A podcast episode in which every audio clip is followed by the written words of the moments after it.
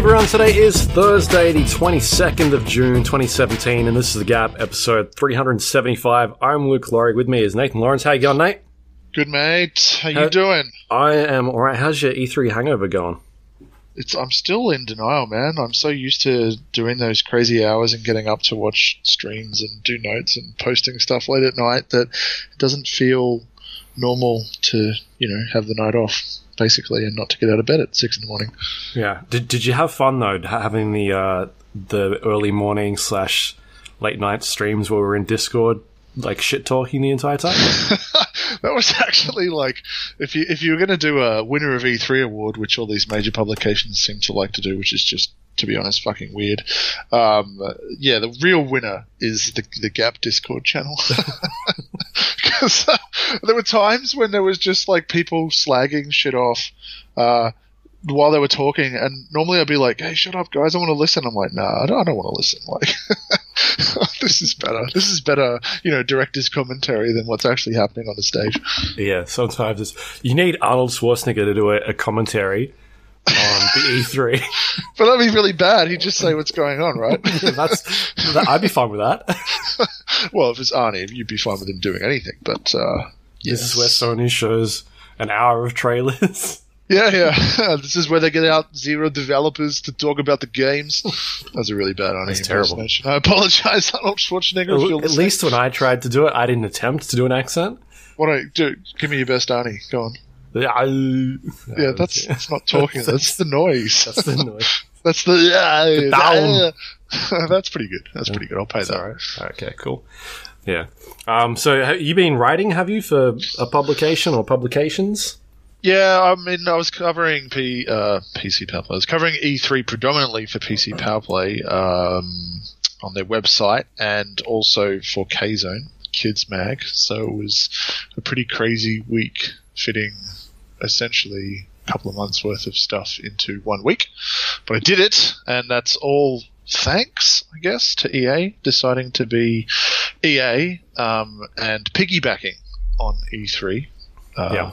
Once again. Did you guys? I don't know if you touched on it, uh, but remember last year, EA said we're not going to E3 because you won't let the public in.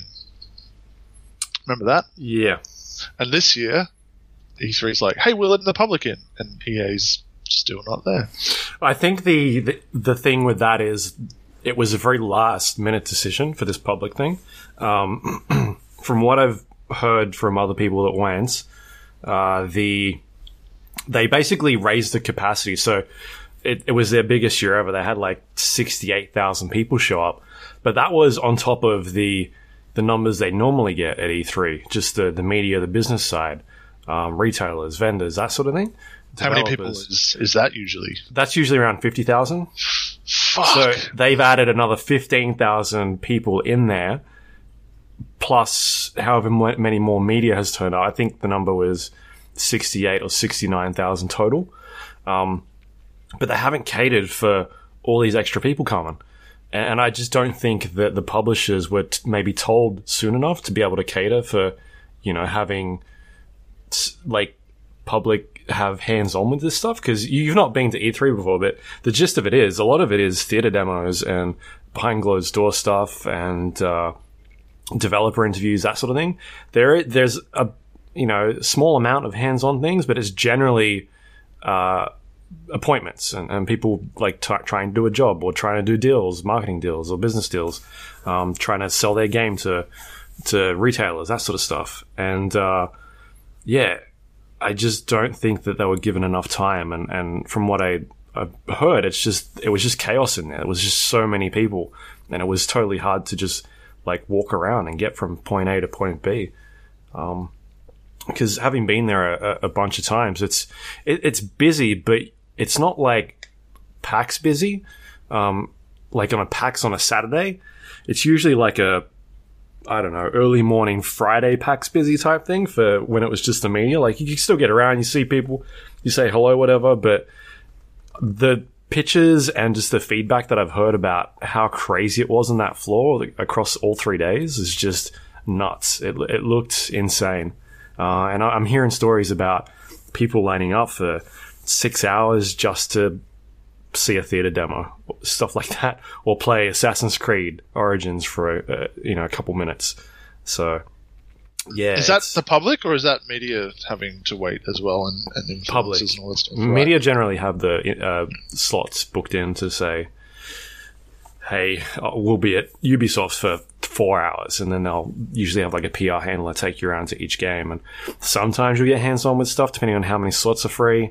Um, it, they basically look around and they're like, "All right." They run around and say, "All right, we're going to chuck you into this theater demo here. Once that's done." uh, we've got this thing lined up for you over this side, and then they kind of just roll with it, see what's free, what's not free, and just start fitting you in when they can. Um, it's quite hectic, to say the least. Like when I've been the last, uh, I think I've been four or four times or something like that. My my actual schedule is just back to back meetings from the, the moment you get there till the moment you leave. So the eight hours, whatever is each day, and that's with like some of them overlapping because you just don't have time to to see some of this stuff and and um, yeah you're on your feet the entire time it's quite it's quite hard but yeah I, I, think what they've done is they've they've released all these tickets to the public and they're not really made aware what you'll be able to get into and, and kind of what E3 really is and hopefully like next year that they've kind of done this and they've seen that it's quite successful they'll have more in mind of how to approach it and hopefully then make it more sort of more like PAX maybe, um, as opposed to just theater demos and that sort of thing. but there's, um, I mean, one of the the fantastic things about the rise of uh, streamer culture and you know influences on the, all that sort of stuff yeah. is I've noticed that there's been a real uh, push towards hands on, whereas in the past, not so many years ago, it used to be you expected to go to some event to have hands off. You know, it was yeah. going to be a hands-off presentation. They were going to show it once. You either scribbled down notes frantically, or you tried to remember everything that you saw, and you did that later. And then you'd, you'd ideally, I mean, especially if you've travelled from Australia, have an interview to, to have some sort of exclusivity and a, and a point of difference from what everyone else is writing about.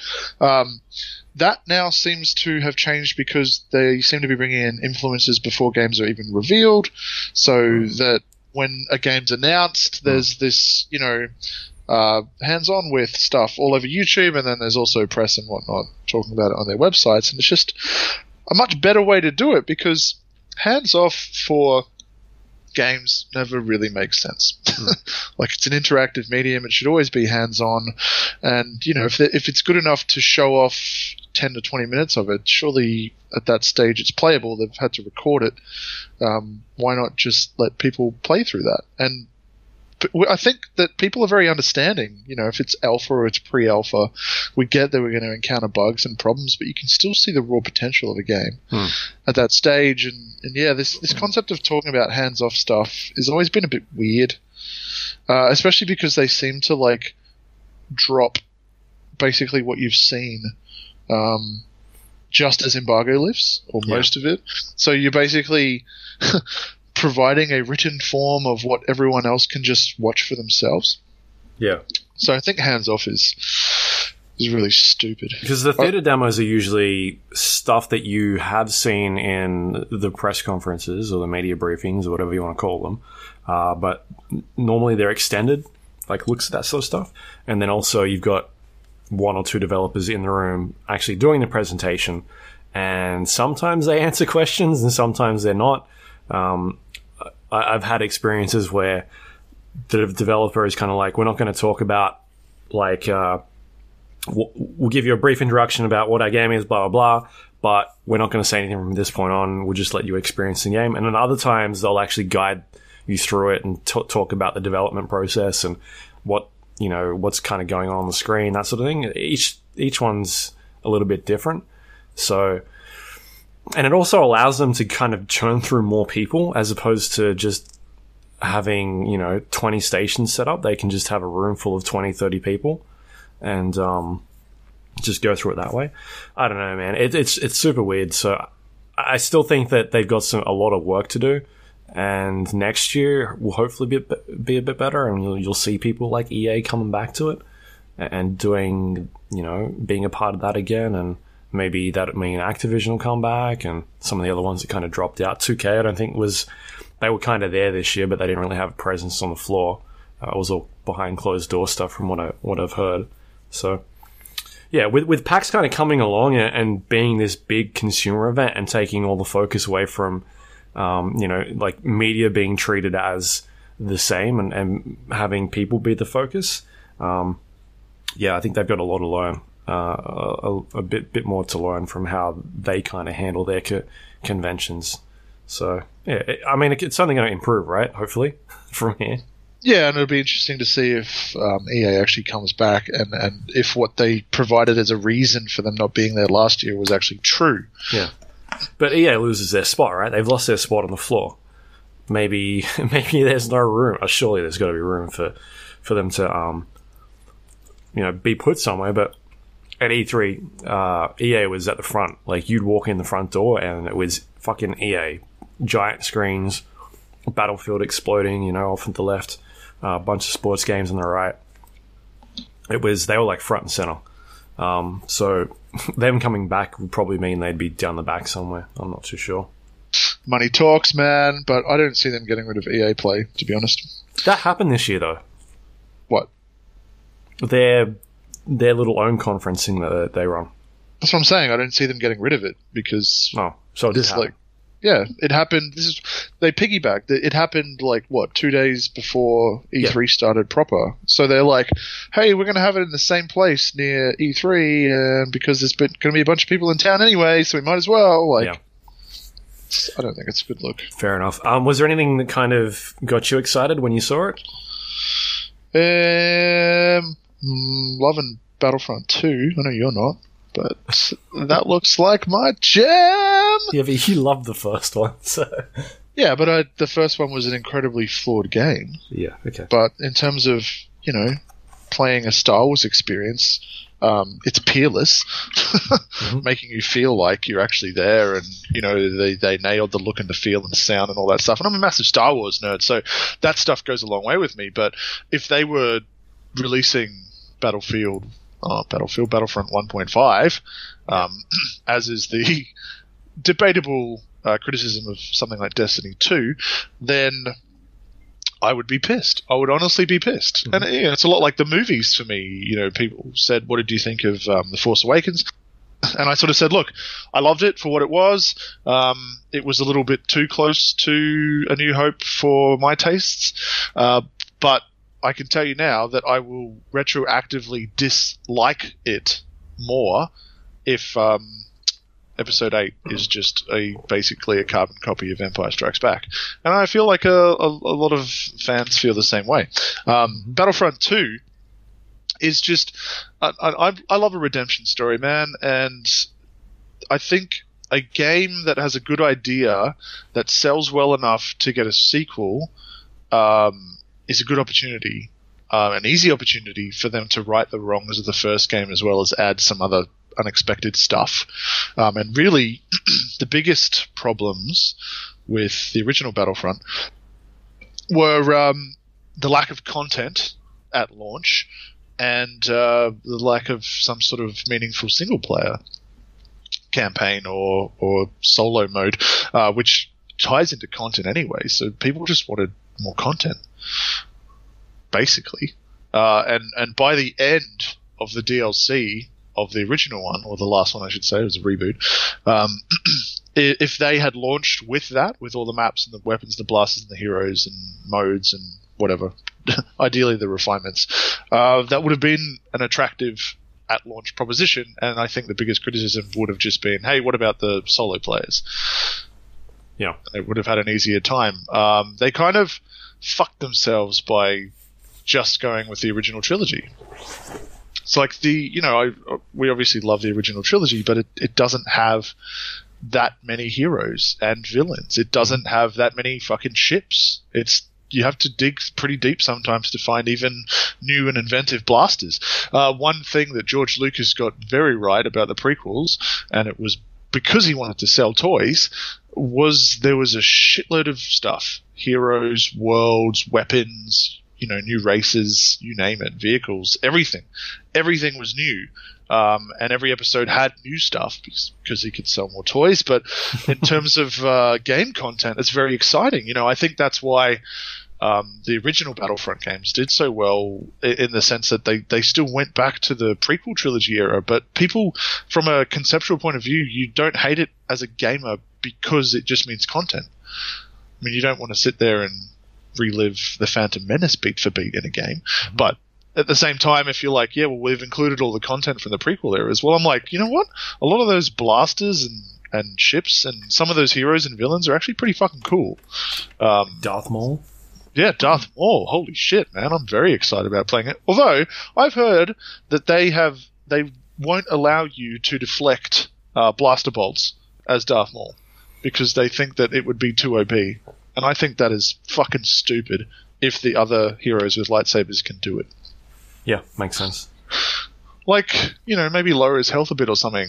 Um, or, you know, make more open areas and force people to get around behind him or something like that. Like, it seems like they've got enough tools and, and tricks to the trade, and I've been watching a lot of videos, and I, I, I see that it's a viable, you know, it's a believable comment, I should say, mm-hmm. that um, a, a, couple of players can work together to take down a hero, or even a single one if the hero is not too great, or you get them in a choke point or trapped in a corner or something. Um, there's there is this real opportunity to to take them down, and I think it's two lightsaber hits to kill a full health trooper, which I think is you know a good inclusion. Mm-hmm. A little bit of extra escapability, a little less like you know when you played Battlefront and you saw Darth Vader, you rounded the corner and Darth Vader was there, you would you were dead. You know, you were just like I'm dead. Like there is nothing I can do here. I can't even get off a, a thermal detonator or a shot. I'm dead. Like insta dead. Um, adding a little bit more escapability and making them a little less overpowered and also tying it to like that whole battle point system is is a fantastic idea because what happened in Battlefront, which is always going to happen in Battlefront, random shit. no, you just had people camping because they figured out, even though it was semi-randomized, at least at some stage, the the points where the um, the fighters, like the X-wings and the Tie fighters, would spawn, and the points where the heroes would spawn. Um, people would just camp them. So you had a whole bunch of people waiting for that spawn to appear, and you know everyone else doing what they should do, and that means two or three less fewer players who are being dicks to each other to try to be the first one to get to it or to run over it or whatever.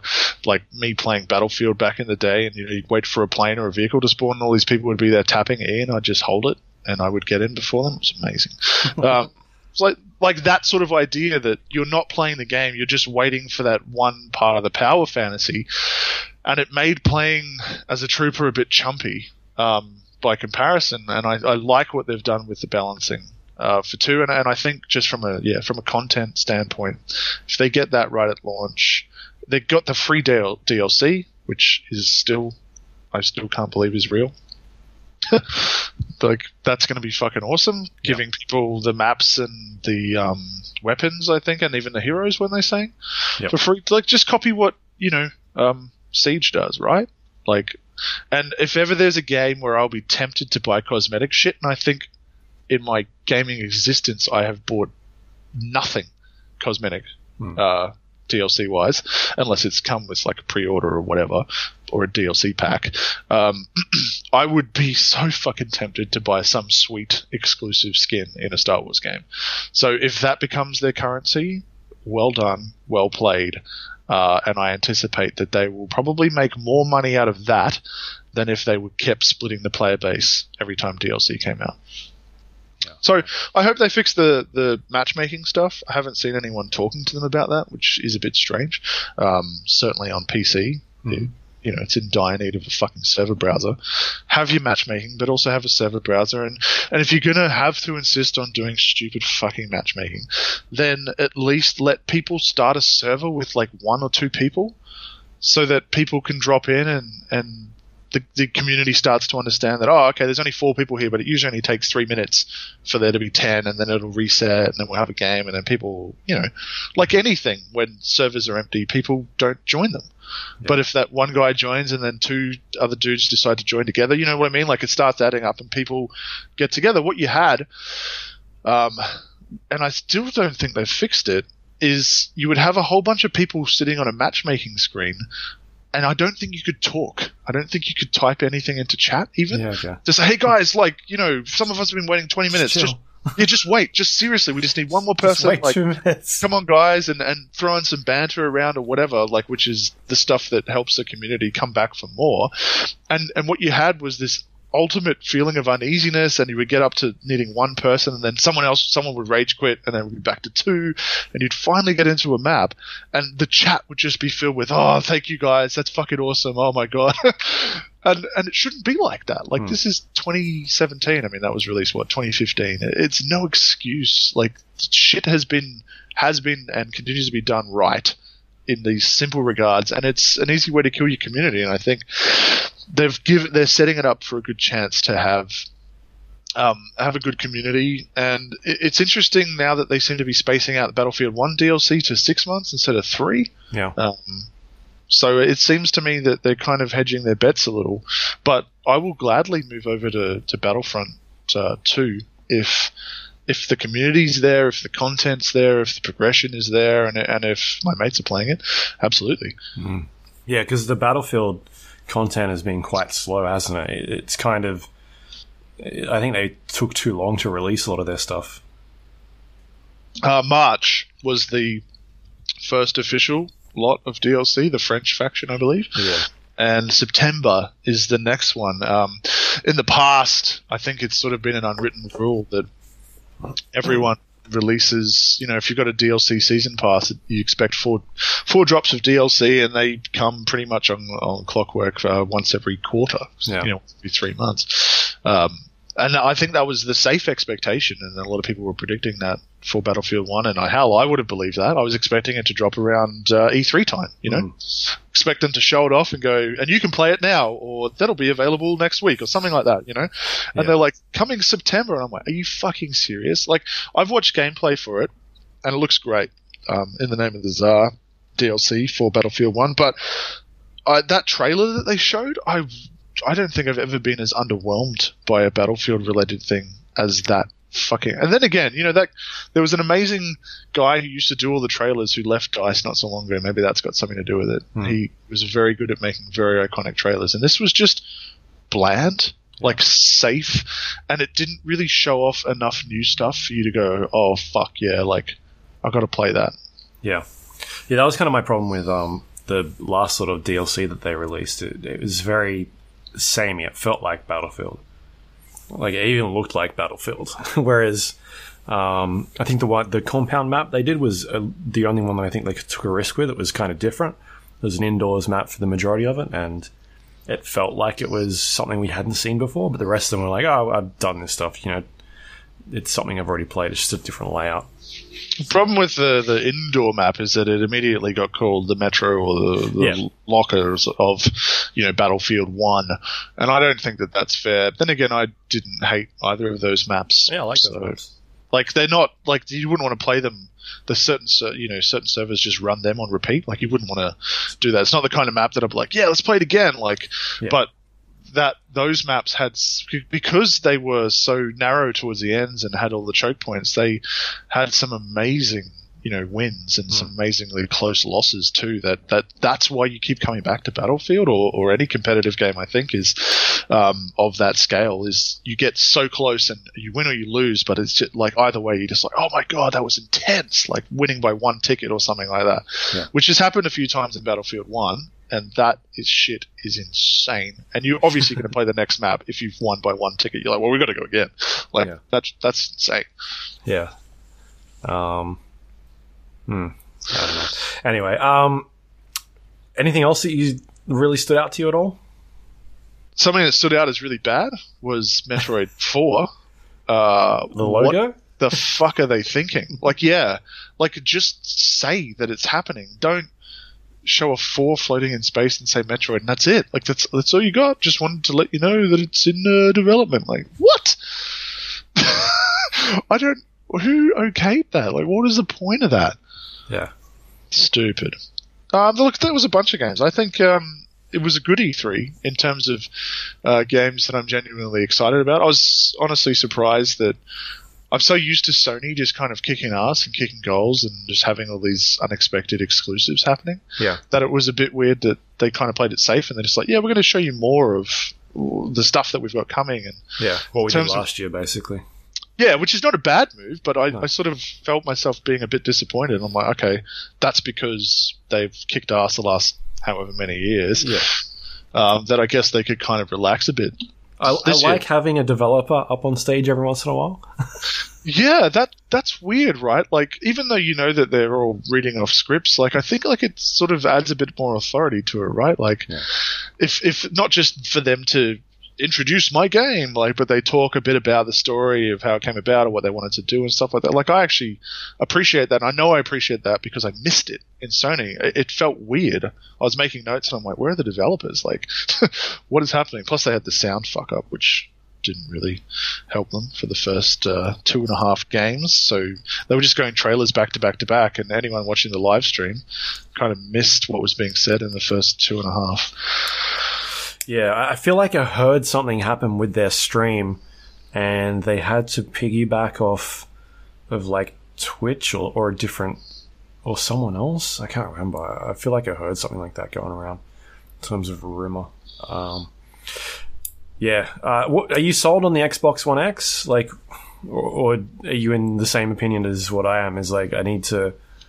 I'm not sure yet. I need to see more games. Um, I'll be getting it, um, but that's only because. Getting, well, no, not not even that part to be honest. Like I haven't even thought about that. Like, um, I'll be getting it because I'm going to get a 4K TV soon. okay. Um, and and either I won't get it soon because I'll have to buy an Xbox One S, right, to Mm. play 4K content, which seems a bit silly, but they might do a trade in, whatever. Anyways, so I've either got to do that and do the end of financial year sales, which are happening now, to get a cheap 4K TV Yep. or a bargain 4K TV, I should say. I'm not going fucking Kogan brand or anything. Let's not be crazy. Um, or I wait um, and get the Xbox One X. Either way, I'm very interested in getting it because you know what? Like, even as a, a PC master racer, I have never, outside of certain preview events, played 4K games. Hmm. And and I think if they've built something where I can chill out on the couch and I can turn on my 4K TV and I can play, I don't know, like whatever latest game they've got coming out Forza. in well, fuck, I'm not a Forza guy, so not that. Sea of Thieves, say, Sea of Thieves. yeah, okay. when it comes out in 2018, or you know, I'm really looking 2020. Crackdown. Not that that would be the best game to see in 4K either. They're really not helping their cause. Nor State of Decay 2. yeah. um, That's what I'm talking about, Nate. no, I do. I totally hear what you're saying. Uh, but I'm just sort of thinking like. I want to play games in true 4K. Like, I'm thinking about doing a PC upgrade, but that's going to cost a lot of money. I'm doing one soon as well. probably might do it end of the year or next year. But Yeah. if if you get a you know once you get a taste of that sweet sweet 4K gaming, so uh, yeah, man, I'm all about it. And and I was gonna buy a PS4 Pro just because, like, oh yeah, and then I'll be able to play 4K. Wait, no, it doesn't have a fucking 4K Blu-ray player Yeah. for, for some reason. So thanks Sony. That actually makes zero sense, doesn't it? Especially don't they own Blu-ray? Like, It's weird. Definitely strange. but w- what were they thinking? Like, how stupid is that? Yeah. Yeah, I don't know. No idea. Um, So you're not getting one? An Xbox oh no, yeah, I'll get. I'll, I'm pretty sure I'll get one. I'll, I'll but get like later. Um, no, I might end up getting one launch day.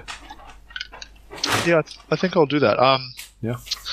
yeah, because like you want your games to look the best, right? And it's about time that um, not that it's all about visual fidelity, but it's about time that the consoles really started pushing to catch up with um, the benefits of 4K, and I think that that's a that's a good thing for everything, especially as PC gamers as well. You know, the more that developers are making multi-platform games and thinking about how we can make it look as sweet as fuck, um, and it's going to look great on console, but it's going to obviously look at its best on a stupidly high-end PC. That they move back towards like showing shit off on PC and PC being lead platform, and so I Yeah. think it's it's good either way. But yeah, I'll get one for work, and I guess I'll have to buy a PS4 Pro. Do you have one of those? No, Oh, I, I was gonna get one, but they didn't put a Blu-ray player in it. Yeah, And I was like, well- hard purchase, isn't it? So this is my plan, dude. Hmm. Um, I think that Sony will announce a price drop for the PS4 Pro mm-hmm. when the Xbox One X launches, right? Like that's the only. Well, they'll do their Christmas bundles, right? So that's the only way they can they can kind of distract from the reality that the most powerful console ever made is coming out, and I yeah. right? Because you know that Microsoft would be pushing that angle real hard. Yeah, but at the same time, like the PlayStation was is currently the most powerful console out, right? It's just PS4. because they've got a new console coming out. Fucking Sony could drop one in March or, or January and be like, "Hey, ours is now the most powerful console. Get fucked." Type of thing. I don't know. It's stupid marketing term that they're using. No, I agree, but like Yeah. as a you know as a PC guy, I'm sure you can relate. Like the specs are actually impressive. Yeah. Yeah, and and what they're claiming it can do, which is native 4K and not upscaled and 60 frames per second, has me very interested. Yeah. At the same time, I, I want to play some games on it that aren't Sea of Thieves, and uh, although I do want to play Crackdown, like I quite enjoyed those Crackdown games. Um, yeah, there wasn't really anything to be like, all right, here the, here's our staple of games that are coming out in the next year. Get excited. Uh, it, it wasn't. They didn't really show much in terms of what, what's kind of coming out, and you can expect to play on this console. No, not not the sort of games that because they they clearly are interested in pushing the fidelity angle. They I feel like they needed a Gears of War or um, a Halo or something. It's just that- their own first party type of game, right? but just something that it wasn't Forza because Or think- Anthem, right? They closed on Anthem. Yeah, that's oh my god! How but how good does that game? look? Yeah, it looks sick. Shit, I, I couldn't believe how good that game looked. Yeah. But I'm going to play that on PC, right? We're all going to play that on PC, yeah. Yeah, that- yeah, if it comes out on PC, we'll see. No, it is. It's coming to PC. I Okay. checked that. It's the Cool. first thing I checked, man. Like, I'm going to get this on PC and not Xbox One X. yeah, like it has shooting. Uh, what what console do I want to play it on if it's a shooter? Hmm, none. I want to play it on PC, motherfucker. Fair enough. Um, what do you think of Spider Man? Uh, that was something I really enjoyed. Apart from the slow time events, um, I think it looks great, but that's mainly because I'm a massive Batman Arkham fan, and they've clearly borrowed a lot from that series. Nothing wrong with that. No, there's nothing wrong with that. It's not. It's not even remotely a diss. Um, it, it looks like a lot of fun, and I'm I'm not a big fan of Spider-Man, as you know, and I think only dickheads are, to be honest. Where's the Oh, fuck we- you? we've lost Nathan. Oh, there it is. Uh, no, no, I'm not a big fan of Spider-Man, but I'm I'm really interested in playing that game, Yeah. and I like what Insomniac does as well. They make Yeah. fun games, so I think um, it's going to be interesting. I really want to see. Um, I want to know more about how they're going to handle Peter Parker because they're saying he's going to be a big part of the game, and I'm wondering if that means there's going to be a shit ton of cutscenes, or whether there's actually going to be some sort of Peter Parker gameplay and how that might look Photography.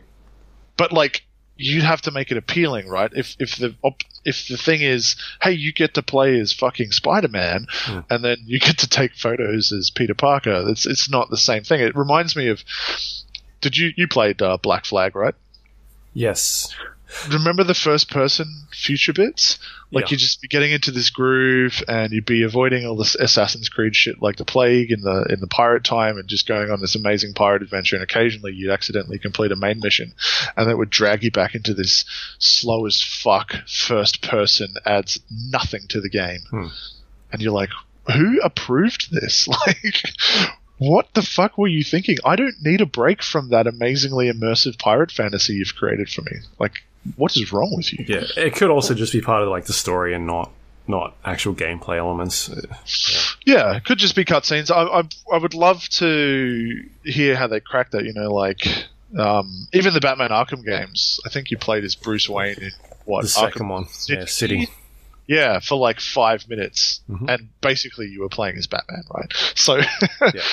So that didn't really add anything, and I would I would love to see someone kind of be able to. And I don't I don't know how you do it, like, but tackle the gameplay component for the the less interesting alter ego that's still somewhat compelling and yet different from what you're doing in the in the core superhero fantasy. Yeah, I remember when I reviewed that game, they were like, "You can't talk about being uh, Bruce Wayne. You're not allowed to talk about that."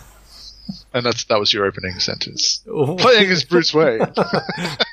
yeah, they wanted to keep it as a surprise. Oh, it's a good surprise, and it's a good front-loaded surprise too. Yeah. All right. Should we talk about games we've played? There's there's a lot here. E3 was fun, but um, we'll do it again next year. Yeah. Let's talk about some of the games we got here. Um, Darksiders. Uh, go, going back for some reason, I um because the Dark Side Darksiders 3 re- reveal was uh, about a week before E3 or something like that. And we talked about it recently anyway. And then that kind of got me looking through my um, Steam list the last week or so because there's not really much coming out at the moment. It's that period where E3 is happening and either you get a big game that is kind of sent out or you get nothing. like it's kind of a weird spot. And we're in a year where there's really nothing coming out at the moment. So I'm going through like a back catalogue of games or, or just playing. Um, I'm playing Mass Effect still. Every couple of days, I'll fire it up and play for a couple, few hours and do some side missions. But I, I jumped into Darksiders too because um, that was a game that I really wanted to get back into and finish. And when it first came out, I only played about ten hours of it, and um, and then kind of got swept away with other games that were kind of uh, sort of taking my attention. So uh, what I was curious to hear was you started playing Darksiders, the original, for some reason. What was your inspiration behind that? Why'd you Hey, jump well, on? You started copying me. Let's let's be very clear. No here. way. I, I didn't even know you were playing Darksiders until you brought it up before. I saw it pop up on Steam. I'm like, what is this motherfucker doing? He's seen me playing Darksiders and now he's playing Darksiders 2. Like, what a massive troll. Because I'm about to move on to Darksiders 2. Yeah. And uh, I'm like, nah, fuck, he's going to claim that he got there first. What a piece of shit. Um, I started playing Darksiders Remastered, which was released not that long ago, Yeah, I it was- believe. yeah, it was- free upgrade on Steam, wasn't it, as well? I think Yeah, it was free. It was free because I've got it in my list, and I was like, "Where is the second one? Why can't I see it?" Um, and apparently, was part of a separate bundle. Right. So you actually got the first Darksiders. You got the remastered or the Warmastered, I think it was called. But Yeah. if you bought the franchise pack in Steam, then you also got the upgrade for the second one. But The definitive edition, uh, edition, rather. Do you not have that one? no, I don't have that. Oh, dude! Isn't it just pr- isn't it just prettier slightly? I think maybe. like it looks fine. There's nothing wrong with the way it looks now. I'm running it at max on everything. It runs at 144 frames. Like it, it looks fine. Uh, it- there's nothing wrong with it. And it still, it still plays fine as well. Like it's, it's not that old of a game, right? Um, 2012. All right, all right, maybe it is a bit old. Um, what was that? Oh. Five, five, six Five years. years. Yeah. Um, anyway, it's still fun. Like I enjoy it. Are you digging the first one? Like you never got around to playing it at all? No, I'd, I'd, I'd played it and I'd finished it. See, I was, um, I think it was during a slower time uh, for PC Power Play and a little insight into having to write regular content for a site. You know, sometimes I'm sometimes a bit scrambling for stuff to write about. Yeah. Uh, hasn't happened lately, God. But um, I remember pitching like, "Hey, there's a free upgrade coming out for the dark, like Darksiders. Why don't I just play a couple of hours of it?" And um, just write up on how it plays and how it looks, and do a little bit of a side by side comparison. Because I recently reinstalled the older Darksiders version, and Yeah. had played through a bit of it just to see if I, you know, I was like, yeah, I really miss that sort of Darksiders style game. I'm really hanging out for that. Um, and I ended up putting in like six or eight hours, just unintentionally, like Yeah. fucking addicted to this. It hooks you in, eh? Yeah. Uh, and I'm like, shit, oh, I never finished Darksiders 2, but I want to finish the original Darksiders now, so I intended on doing a speed run, but then I got distracted with all the shit on the side. Anyways, I finally finished it. Um, so I was like, fuck you, uninstall. Downloaded Darksiders 2. And I'd only ever played like maybe an hour or two, something stupid of Darksiders 2. Like, for some reason, yeah. I was so excited for it, and I never got around to giving it a proper crack, and I can't tell you why. So I'm really enjoying getting back into that. I'm only about two hours of playtime, but Hmm. realistically only an hour into it because, as I was telling you before we started the podcast, I decided to fight a level nine guy as a level two guy because I'm like, yeah, I got this. Um, and it, I had to fight him about 50 times to beat him. I was swearing a lot. I find that I don't know if you find. Are you playing with a controller or keyboard and mouse? I'm playing on controller. Yeah, me too. Um, have you noticed that sometimes it's a bit not responsive if you've pushed the like if you want to do a, an evade um, and you're locked onto the enemy? Hmm. It, sometimes if it's not like in one of the eight fixed positions, it just refuses the input, and so you stand there like a fucking idiot. and You get hit. Is this Darksiders 2? Yeah, this is Darksiders. Yeah. I've not experienced that, but I have had issues where you can kind of climb up walls and there's like this run, um, run up a wall and sort of tries to grab onto a ledge. And um, there are like ledges that you can jump across to like a, a separate, like a second ledge or or do like a wall run or something. Um, I have had occasions where I've tried to jump right, and instead of going right, he's jumped straight up. Um, that's happened quite a bit. So that's the only bit where I've noticed, like, oh shit, he's not really responding to where I'm supposed to be jumping to. And uh, there's been a couple of times where I've just jumped off the a fucking edge or something like that, where it's it's kind of not worked properly, but uh, not during actual combat. Well, that's good because yeah, there are a bunch of those fifty fucking times I fought this dude deaths were related to just my input not registering. Yeah. and like the way that I fight, I don't know how you fight, but I fight super aggro. Yeah. And I will get in as roll. many hits as possible and roll at the last minute when the thing's about to hit me. And I get that timing down pat from, you know, a few trials. And then you just go back in and repeat, repeat, repeat. Um, and if it doesn't work, God, it's frustrating because you're like, but I timed it right. Like, it, it just didn't register. Like, what the, what the fuck's happened? Hmm. Very frustrating. Um, but apart, I mean, apart from a few little weird kinks like that, like it's it's a lot of fun, and I forgot how much more they'd lent into the whole RPG angle because it's pretty absent from the first game. So the fact that you've got loot and you know coins and even like things like potions and shit, you didn't even have that in the first game. You had to kill enemies to get a little bit of health back, or you had to find health chests, or you had to kill enemies like kill them enough to get them to the point where you hit B. You know that little prompt. Which And I still haven't figured out yet how you get that to happen. It seems Oh, to be you- random. Oh, really? Maybe that's Darksiders too. But in the first one, um, you would get them down to like a little bit of health. And mind you, there's no health bars in the first one as well, so you just get a feel for the different enemy types and how many how many Yeah. hits you had to give them so that you could save the execution to get the health. Like Hmm. it was a little a little bit more uh, tactical, but I do like that they've got you know health bars now. There's little lots of little additions that are interesting. Um, Yeah. but what I find weird is that you can't block. Like um, the first game, you, if you weren't pressing the left stick any direction and you hit the dodge button, it would be a block. So you had Oh. options. Like you could, and if you perfectly timed a block, it would do a little counter Parry, animation. yeah. Yeah. a little parry, and then you could get in some really good hits. Um, so it was either like you could dodge or you could block or you could do a combination of both, which I started doing right towards the end because I was always a dodger up until that point, you know, hit and run sort of tactics. Um, but then I was like, you know, this is getting a bit old. So I started experimenting with the block, and I, I I seem to recall them saying that they were like, "Yeah, Death doesn't block; he just rolls." I'm like, that's fucking weird. Well, he doesn't have a shield, does he? well, the War doesn't have a shield; he's got a big old um, glove. Like, like no, Oh, his yeah, glove. he used to block it with his. Yeah, and maybe that's part of the thing. But like for everything else in Darksiders 2, where you can see that they've kind of pushed the gameplay forward a little bit, or the mechanics forward a lot, um, that one seems like a very strange omission.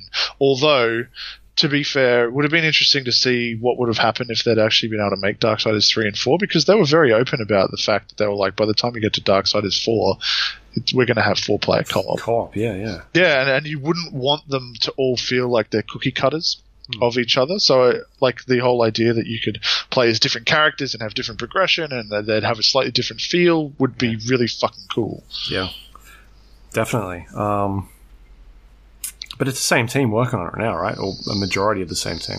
That's what I mean. That's what I read, um, and that that's great. Is it, uh, do you know if they've got the original artist? Who's- Joe Mad. No, I, Yeah. I don't think he's part of it. Fuck. I think it's the other co, like Joe Mad, and it was the second guy that co-founded Vigil. Yeah, I think it's the other guy. but Joe did all the sweet art. He did all the art, yeah. and the art design in that game, even the loading menu, man. Like, I highly encourage you to to go back to Dark, the original Darksiders, because it still holds up. And even though I'm playing Darksiders 2, hmm. I'm not finding that I'm often saying, "Oh, fuck, that's so much better." Like, it's cool that they've added more depth in like the looting system and the RPG mechanics and all that.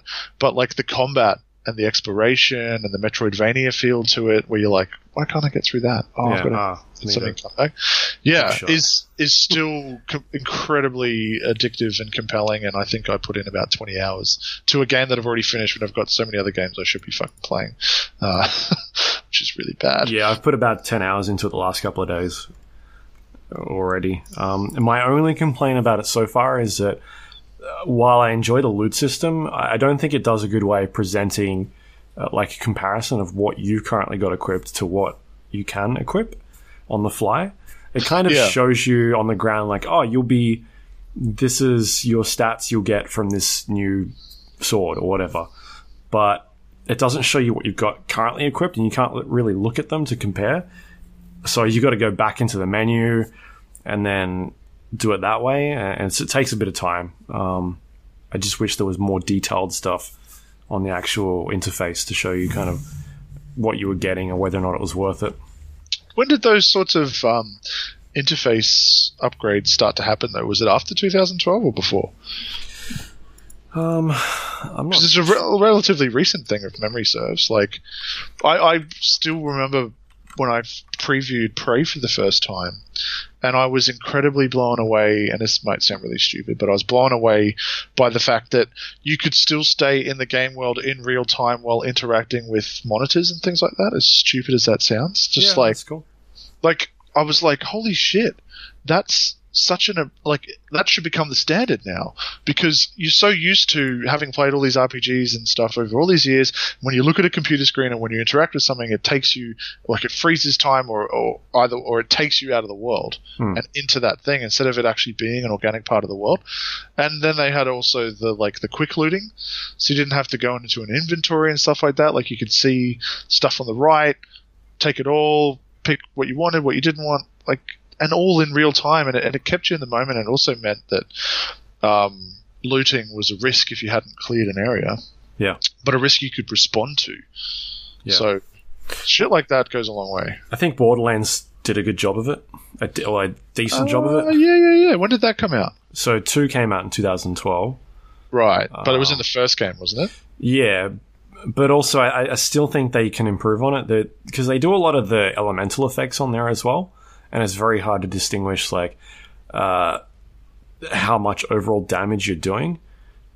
They would kind of be like, "Ah, this does 40 damage, but it also does times 400 damage because it's got this other effect on there or something like that." And I think what um, something like Diablo 3's kind of leaned into it a bit more of having like a DPS counter, saying, all right, this is how much damage this sword does, but it's got all these other effects.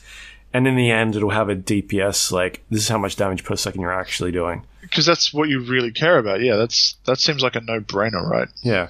And whereas in um, in something like Darksiders 2, you've got variations on the weapons and, and how they kind of work, and some of them are slow, some of them are, are fast uh, in terms of dealing combat damage, and you don't really know how much damage you're actually doing. Like this giant hammer is doing 200 damage, but at the same time it's hitting really slow.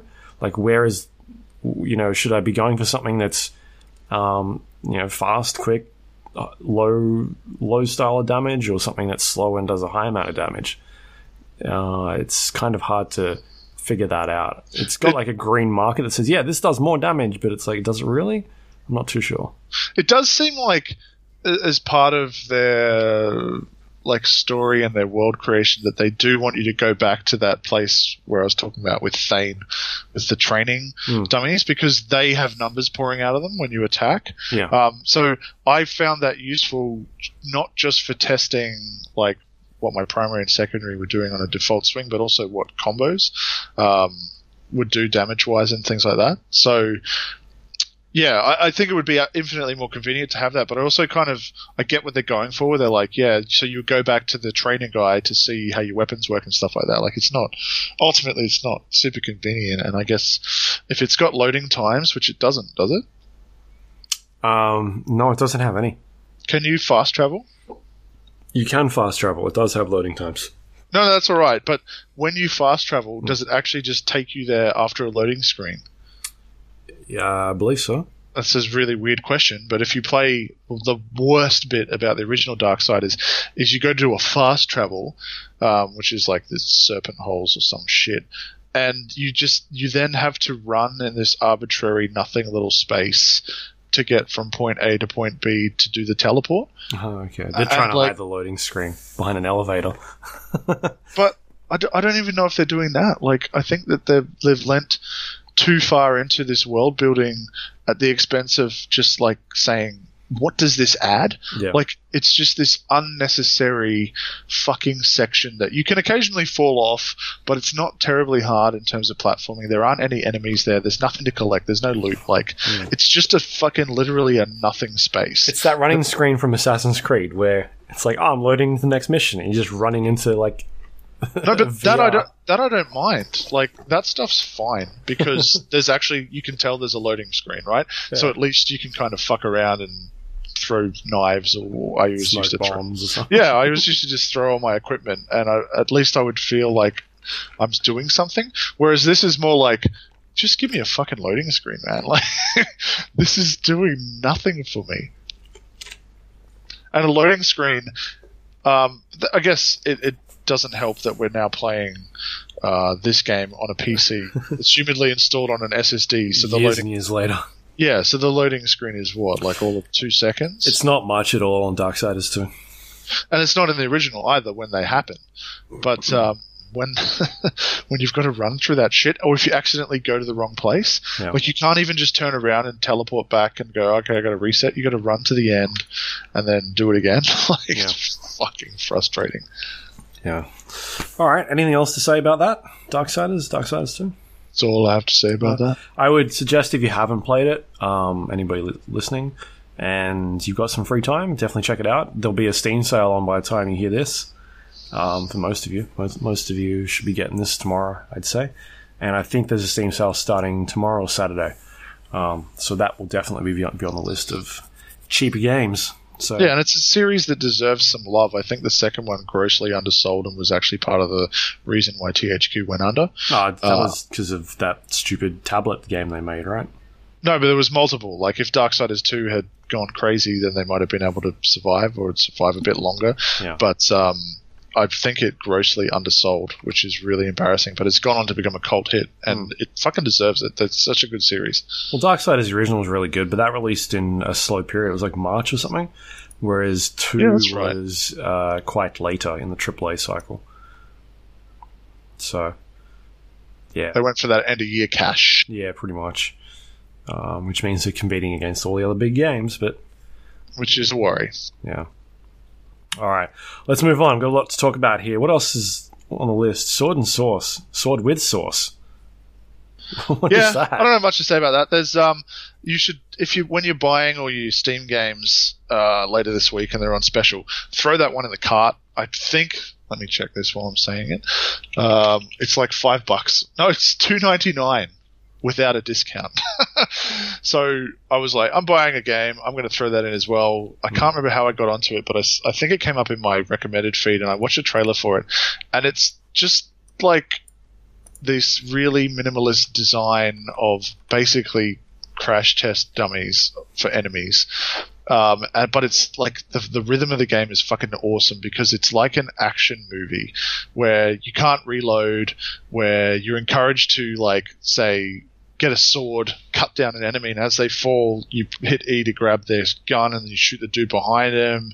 Um, and it's got this awesome, amazing, you know, wall running and jumping and, and gadgets and stuff Yeah. to just kind of create your own little action movie sequence. It's not anything that you play for more than 30 minutes at a time.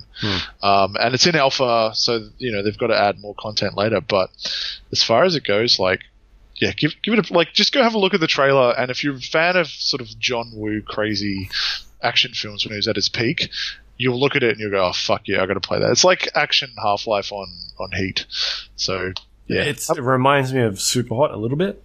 Oh yeah, right. I never got to play that. So this is all in real time though, right? Like that used to slow time. Th- This is all played at crazy pace and with all these gadgets that are basically they're designed to to make you basically want to record it and go look at how fucking cool. Stupid, yeah.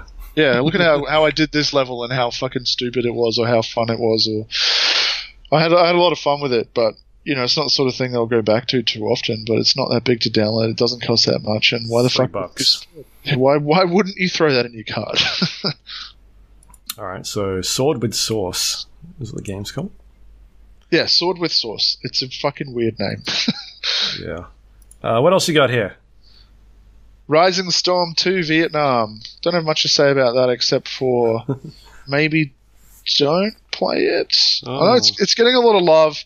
It's one of those games with a fucking stupidly steep learning curve, um, or at the very least, steep in that I must have been playing with a team that wasn't particularly well organized. Um, and if you start out playing as the North Korean factions, you're just getting fucked up. Because it's proper asymmetrical in terms of the weapon loadouts and the abilities and the commander roles and stuff. So the Americans, like in Vietnam, have air superiority. So they've got helicopters and shit flying around all the time. And if you if you've got, I think you've got one guy or maybe two slots for people who can actually take out helicopters, and if they don't, you just get dominated by these fucking dudes doing flybys. It's fucking stupid. So I had one of those unfortunately infuriating um, matches the second time I played. The first time I played very quickly. The second time I played was just like an hour of agony because just was spawn death, spawn death, spawn death.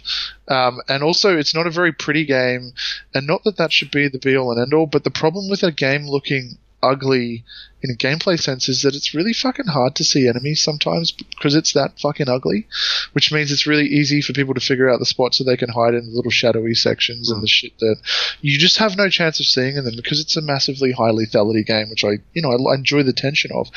It just feels unfair.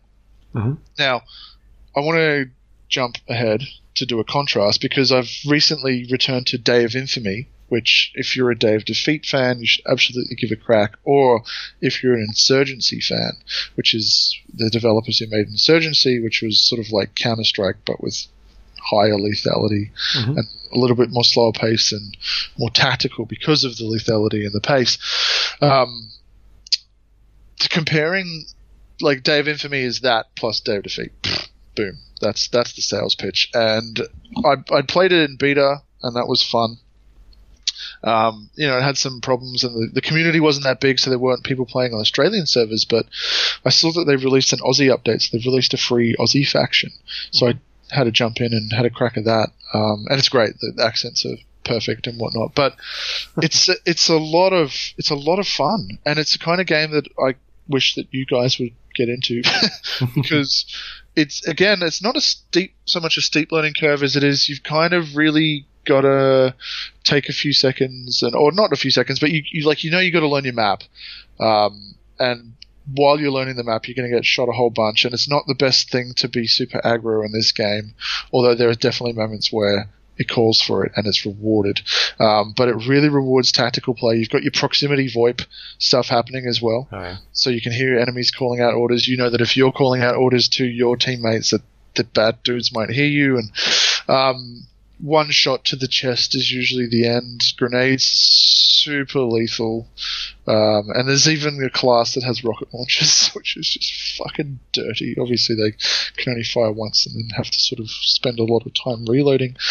But um, in terms of when you're on either a server where the teams are fairly evenly balanced or when you're on a, a, team that it plays really well, uh, it's a very addictive and intense experience. And, you know, getting into actually getting into a firefight, one that lasts more than a second, is really intense. And, you know, because friendly fire is always on, you, you're always checking yourself when you're moving around corners. And if, if you hesitate, you get killed. Yeah. Um, if you fire, it might be a teammate because their icons do show up, but only once you're aiming at them. So if you're doing a flick shot, you probably fuck stuff up. But there's lots of like, you you got to play to your class. So there was these sort of frontline assault class. I can't remember. So that, like if you've got an SMG, you want to get up close. Those things are fucking garbage at range. So you're basically there to be sprinting around corners. I I found a guy with a shotgun.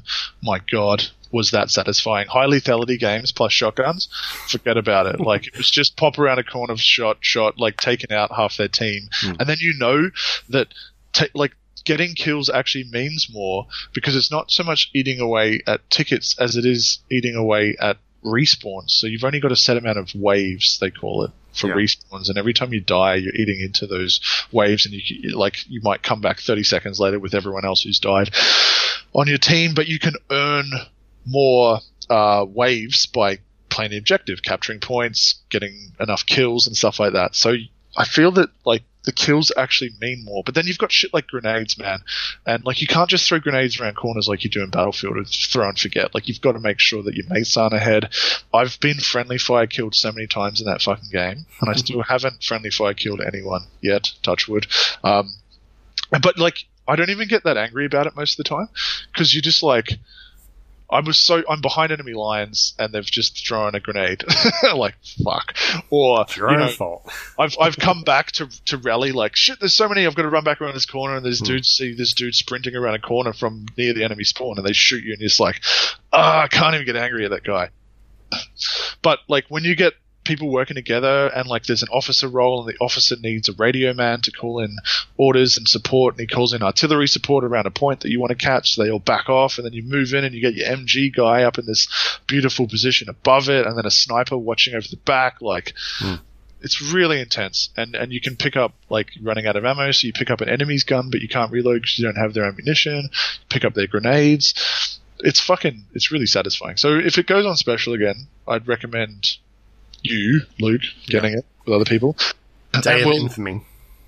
yeah, like if you were into Day of Defeat or Yeah. Insurgency, um, get it and like it's it's fun by yourself, but you you're gonna take a little bit to to get your head around everything. Like you can have you can have success early on if you're good at shooting or if you know which you are and you understand the concept of like the enemy's coming from that way. I'm just gonna camp this choke point. I'm gonna get a lot of kills.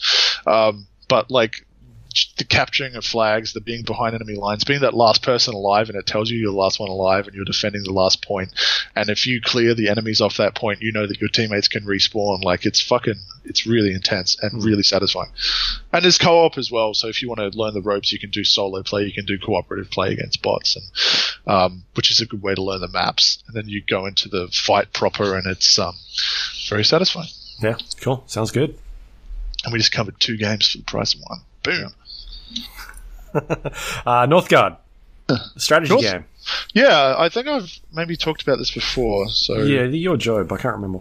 it would have been me, um, and that was before they released a new faction. So I wanted to take the new faction for a spin, uh, and also see what sort of updates they've done. Like, just a quick recap: if you were into Settlers back in the day before Settlers got weird and sprawling and less cute, Yeah. um, this game is for you. And it's cheap, and it's really, really tight. Given its pre uh, early access, I don't know if it's pre-alpha. Sorry, it's early access state. It's only skirmishes and multiplayer that are available at the moment. But like those sort of settlers games, um, and other things like Civ, I believe, which I haven't played, and uh, things maybe Rise of Nations from memory, you can win to your preferred playstyle, or more accurately, to your clan's preferred playstyle. Uh, so you can have military wins, which I've done. You can have economic wins. You can have wins by just chasing after the blessings from the gods. So you can really focus on that kind of playstyle that you want to do. You've got to do a bit of everything anyway Mhm. you've got to have you know your income sorted and food and uh, wood because when winter hits like you start consuming a lot more of that but then there's god abilities that you can unlock to reduce the impact of that but every once in a while they have like a, a randomized disaster that happens and some of them are laughably easy like rats are coming and you're like if you've got one food silo it just does nothing but the other one is like a blizzard in winter and then you better have like a shitload of resources otherwise you're running out your people are getting unhappy. If your people get unhappy your happiness rating drops below zero. You stop attracting new people to your town and it can be hard to turn that around. And the whole other time like you've got uh, the world environmental creatures attacking you if, if they border your um, if they're bordering your territory and then you might have enemies attacking you but it might be in your best interest to create diplomatic relations with them. I haven't played any PvP multiplayer. When it comes to RTS, I'm less interested in PvP and more about like co-op skirmish. Um, we haven't done that either, but yeah, if you guys uh, like that game style, I know that Squirrel's champing at the bit to to play it, but I think he wants to do PvP, which I don't think is fair because um, Northgard has fucking hell of a learning curve, man. I'm talking like I had to play four to six hours uh, before I wrap my head around it. It doesn't really teach you a whole lot. It's very basic in terms of it. Like there's no tutorial, Yeah. but it'll kind of give you tips on what you need to do. But then there's shit like your happiness will be at one, but it's not really telling you why it's not at two or Yeah. why it's not at three. Like so you kind of shooting a bit in the dark, and, and once you get into a bit of a rhythm of it, you're like, okay, I know what I'm doing now. I know what I've got to do in my early game to get to mid game to make it through winter comfortably. Um, and you start like chess. It's a bit more like chess because you're planning four or five uh, moves ahead because you know you've got limited resources that you know are going to be fucked up in winter. So, do I build that building now to improve my happiness or to improve my gold income when I probably need to hang on to that wood Mm-hmm. for winter? Stuff like that. Yeah. And then there's you know you're restricted to the amount of build slots that you have per territory. So you're like, okay, this territory has two build slots and it's got a you know lake with fish in it, which is really good for food income. So I want to take advantage of that. But it's also got stone and a forest. So forest will give me a wood boost, but I need stone to upgrade my buildings. But I can only have two buildings at once. So do I get the stone mined and then when it disappears, destroy the building and build the forest there? You know, it's like you're making constantly making these decisions Yeah. uh, and to, and even in terms of which territories you grab, and you've got to have a scout, which I hate. I hate using the scouts. It just fucking seems like a waste of a person. But you've got to use your scouts to scout out territory. You can leave them on automatic, and they'll go do random shit, or you can force them to scout the closest territory. And then yeah, you really like. Can the enemy get to me easily? Um, if I take this point early, is there a wolf's den in the next territory, which means that wolves will constantly be respawning and sporadically attacking. Do I then need to up my military presence early on to cover my borders? And yeah, it's really satisfying. It's really chilled um, at times, but also can be quite intense when the shit starts hitting the fan and, and when some of your earlier decisions you realize in mid game have kind of fucked you. Yeah. but you just want to roll with the punches anyway and see where it goes. Hmm. But if you're into a strategy that's not all about, you know, massive base building and, and dominating your enemy through military might, although that is an option to just smash them through military, and there's a clan for that. Um, give it a crack. And the, the cool thing about the military stuff is it's always there as a backup. Like you can press V. I'm not sure if this carries over to multiplayer. I hope it does. You press V at any time, and it will tell you the five, four or five different victory conditions that are in play Yeah. and it'll also have a little graph, just a simple at a glance colorized graph to show how you're tracking compared to everyone else. So if you see some cheeky little motherfucker like me clearly going for the economic win, Hmm. um, you can stop trading with me. fuck my economy a little bit. Not fuck my economy, but like take away that extra gold incentive, or you can boost up your uh, military and start go, oh, he stupidly built a fucking trading uh, outpost at this land that's bordering mine. So I'm going to go in there. I'm going to just kill all his people. And as soon as you kill the people, you don't have to destroy the buildings unless it's a tower. Um, as soon as you destroy, uh, kill all the people, the territory starts getting captured for you, and then you can like pay food to conquer the territory, and then the buildings stay there like they're yours. I think you got to repair them, but so you can steal people's shit. It's fucking dirty. Yeah, it sounds like it's got an influence from um, uh, Civilization as well in there. Yeah, I mean, I never got into Civ because of turn-based stuff, and ironically, I've actually started casually, which doesn't sound like the right term for what I'm about to say, playing uh, the original XCOM on my laptop. Oh, Because okay. I'm, like, I'm like, I've not the original, I should say, Enemy Unknown, not the Oh, super okay. ones. Yeah, so I'm like, I feel like I've missed out. I've heard so many people rave about It's very good. yeah, uh, rave about it, and I think my stance on like fuck turn based, it's for Monopoly, um, just isn't good enough anymore. And I've certainly enjoyed turn based in smaller doses, like in the Total War games. Um, I really enjoyed the turn based campaign map style. So yeah, I'm I'm trying to get get get good at that and uh, get a bit more taste for turn-based games because I understand there's a lot of really good ones, big ones out there that I've missed out on, like Civilization, like XCOM. Civ's awesome. Civ's really good, uh, except you lose all your time um, forever. I've heard. forever. And uh, XCOM's good as well, but it's hard. it's very hard. Yeah, I've noticed that. Even like sort of from the outset, it's it's tricky. Yeah, you can get quite a while into that game and just be like, well, I'm fucked. I've got to start again. Because you, you've just completely stuffed everything up. Oh well, I look forward to hitting that wall. Second one is a bit more, um, uh, not as brutal. bit more. Oh, lenient. really? Yeah. Okay. Well, I don't think that'll run on my laptop, Oh. alas. That's fair enough. All right, what else we got here? We can talk about um, Nex Machina. Nex Machina. What is what is this? That is Housemarque's latest twin stick shooter. Holy fucking shit, is that game awesome!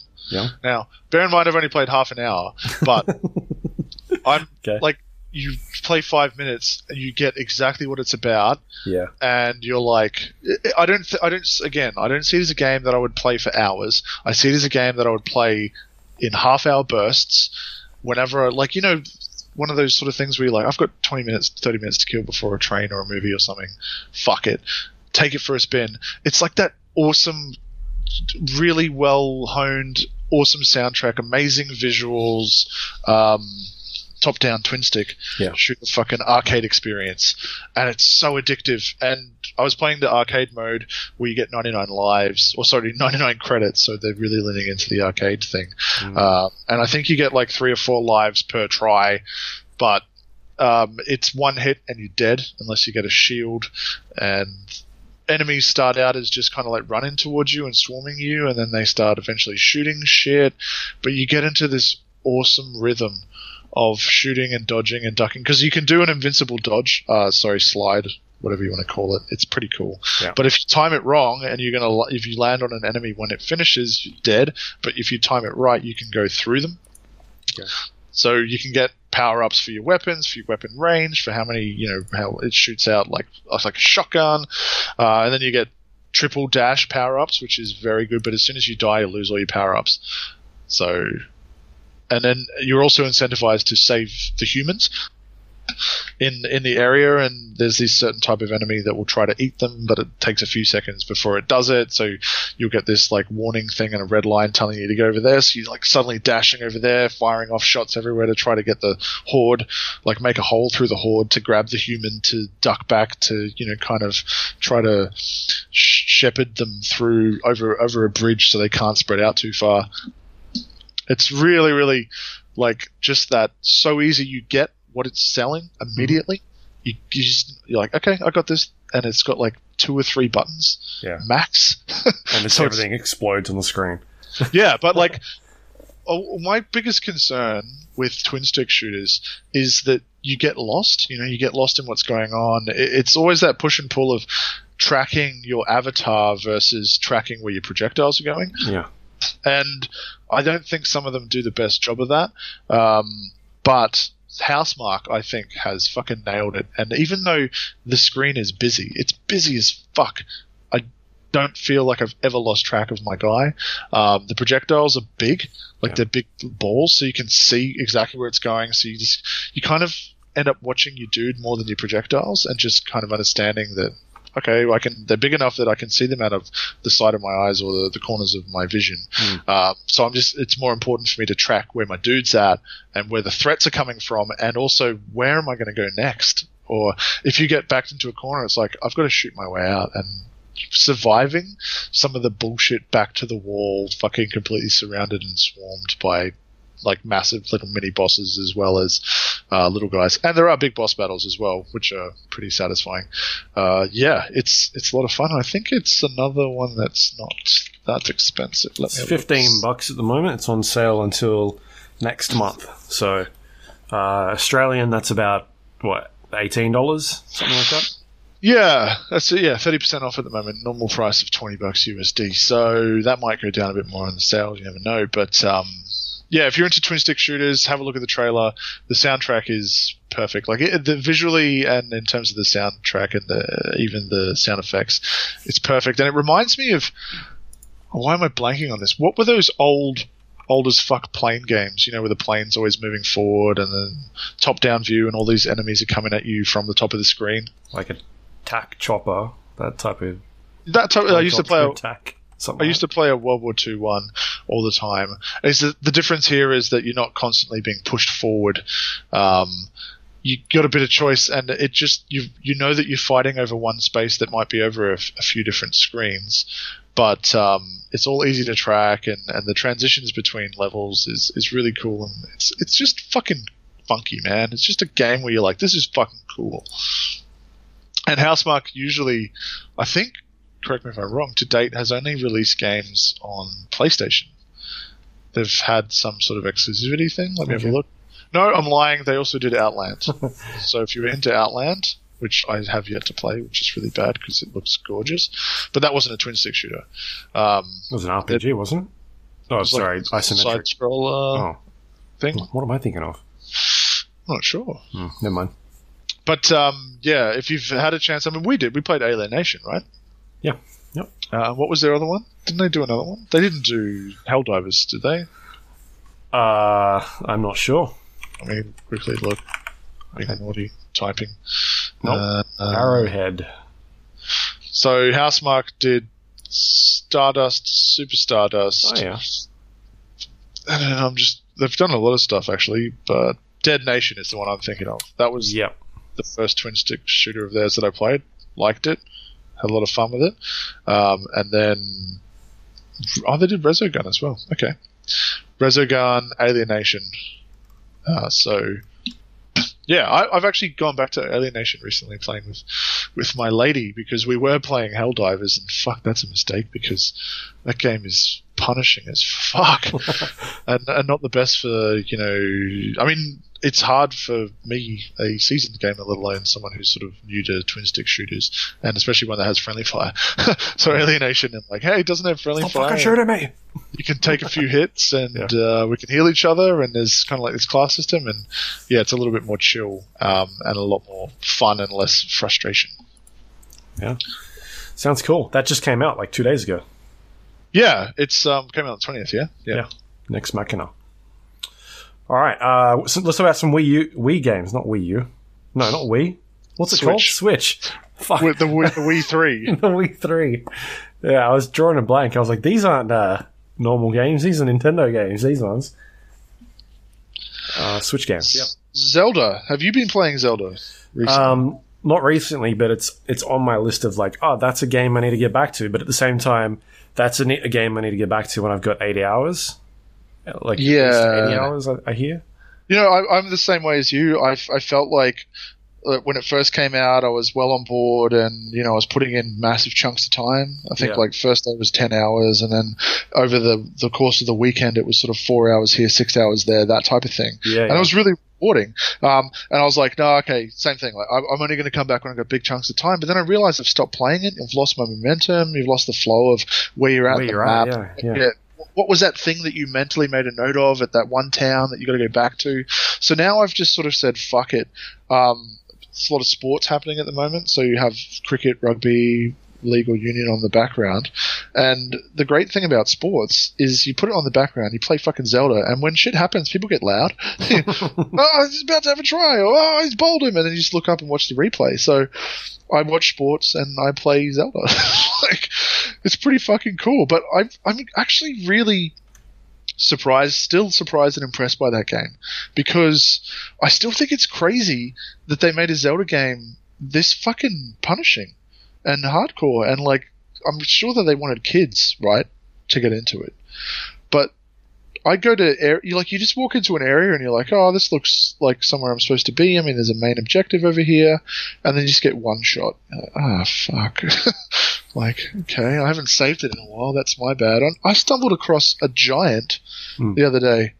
And that's a problem. Like the risk, like exploration becomes a massive risk reward. I came across this giant, and I was kicking the shit out of him, like just fucking wailing on him. I'm like feeling really good about myself because I'm like, this guy's multiple levels above me. I've disabled that shit. Where you know, did you disable the option where you can use the accelerometer or whatever? Like you can use the gyroscope rather to to aim. No, I've got that on. Fuck, man, I turned it off immediately because I found that it was throwing my aim more than it was helping it. So I turned that off, and like, so I'm like used to aiming on PC, you know, where I can do whatever the fuck I want. This is a bit harder, but I've gotten really good at like pinpointing headshots and stuff. And this particular boss is a Cyclops, so he's got one eye. I'm shooting him in the eye to stun him, and I'm getting in there, getting my combos on. My weapons are breaking. I'm getting my, you know, next one out. Rah, rah, getting this really good flow, and then. He, he changes his parameters and he starts blocking his eye, and I'm like, oh, ah, I remember this boss. Yeah, oh, did you beat him? yeah, yeah. Son of a I think. I did. And then I just I couldn't like I I just lost all my confidence with my shots and I wasn't able to get up to his eye quick enough. I didn't even know if I was doing it right after that. To be honest, I was dropping bombs and blowing up trees so he couldn't pick them up and hit me with them. but it was like it's like moments like that. Even when you get your ass kicked, I'm still having fun with the game. And I, I hit a wall in one of the dungeons because it was a combat challenge, and I just don't have enough health to. And you know, like you've got to be really methodical in I don't know about other Zelda games, but this one you have to be methodical in terms of like you got to do your upkeep. So you've got to keep Yeah. making your stupid fucking meals all the time. And if you haven't done that recently, and you've just been immersed in this world for two hours, and then you get into this fight, you Mm. got to get health, and you're like, oh fuck. I feel like I, haven't- know which dungeon you're talking about. I think it said it was like a moderately challenging fight or something. Yeah, yeah. I, I remember doing one, or I only did one of those, pretty sure, and I just got my ass handed to me every time I tried it. I think I eventually got it, but it took a while. I just feel like this one I'm just going to come back to because I don't want to get frustrated, and I realize that you know there is a very kind of simplistic progression path for getting more health. I stupidly prioritized my climbing first, and I was building up my stamina, and I was like, "This is stupid." But You're I've getting heard- sorry to cut you off, but I've heard a lot of people say that that's what you should be doing, pr- like prioritize stamina. Really. Yeah. I think that there's so many little ways to glitch the climbing, and I've got two out of the three climbing bits of equipment. Um, so if I really get desperate, I can th- like throw that on because I mainly I don't switch my shit that often. You know, I, I if I'm doing something stupid like trying to catch crickets, I'll switch into my stealth armor. But mostly, I'm in this awesome swimming armor. Do you have the, that yet? Have you done the I haven't. The el- I don't have any of this shit you're talking about. Have you done the elephant um, boss god thing dungeon puzzle? Um, You know the main quest. You got to do these four beasts, or whatever it's called. uh, yeah, none of those. No. Right. Well, fucking elephant is a is a cunt, but but I finally beat it, and uh, you should do it because the reward is amazing. Okay. Like it's on a twenty second cool no. 10 or 20 minute cooldown, I should say. But you die and you instantly get respawned with like six extra health things. So Ooh. it lets you be a little bit more cocky in your fights uh, the first time. Yeah. Without feeling like, oh, I'm gonna die and I'm gonna fucking lose all of this fucking progress and, or more importantly, the distance. And again, you got to be methodical with the going to the towers so you can unlock the region and, you know, fast travel zones. I've I've been in an area right now. I'm trying to do my second beast, divine beast. That's what they're called. And I'm in a fire area. Did you go to the fucking the the lava area? Um, no. Okay, so let me give you a pro tip for the lava area. Uh, everything that you have that is wooden will burn there. Oh, okay. Yeah. So all of my bows disappeared, like they're just burning.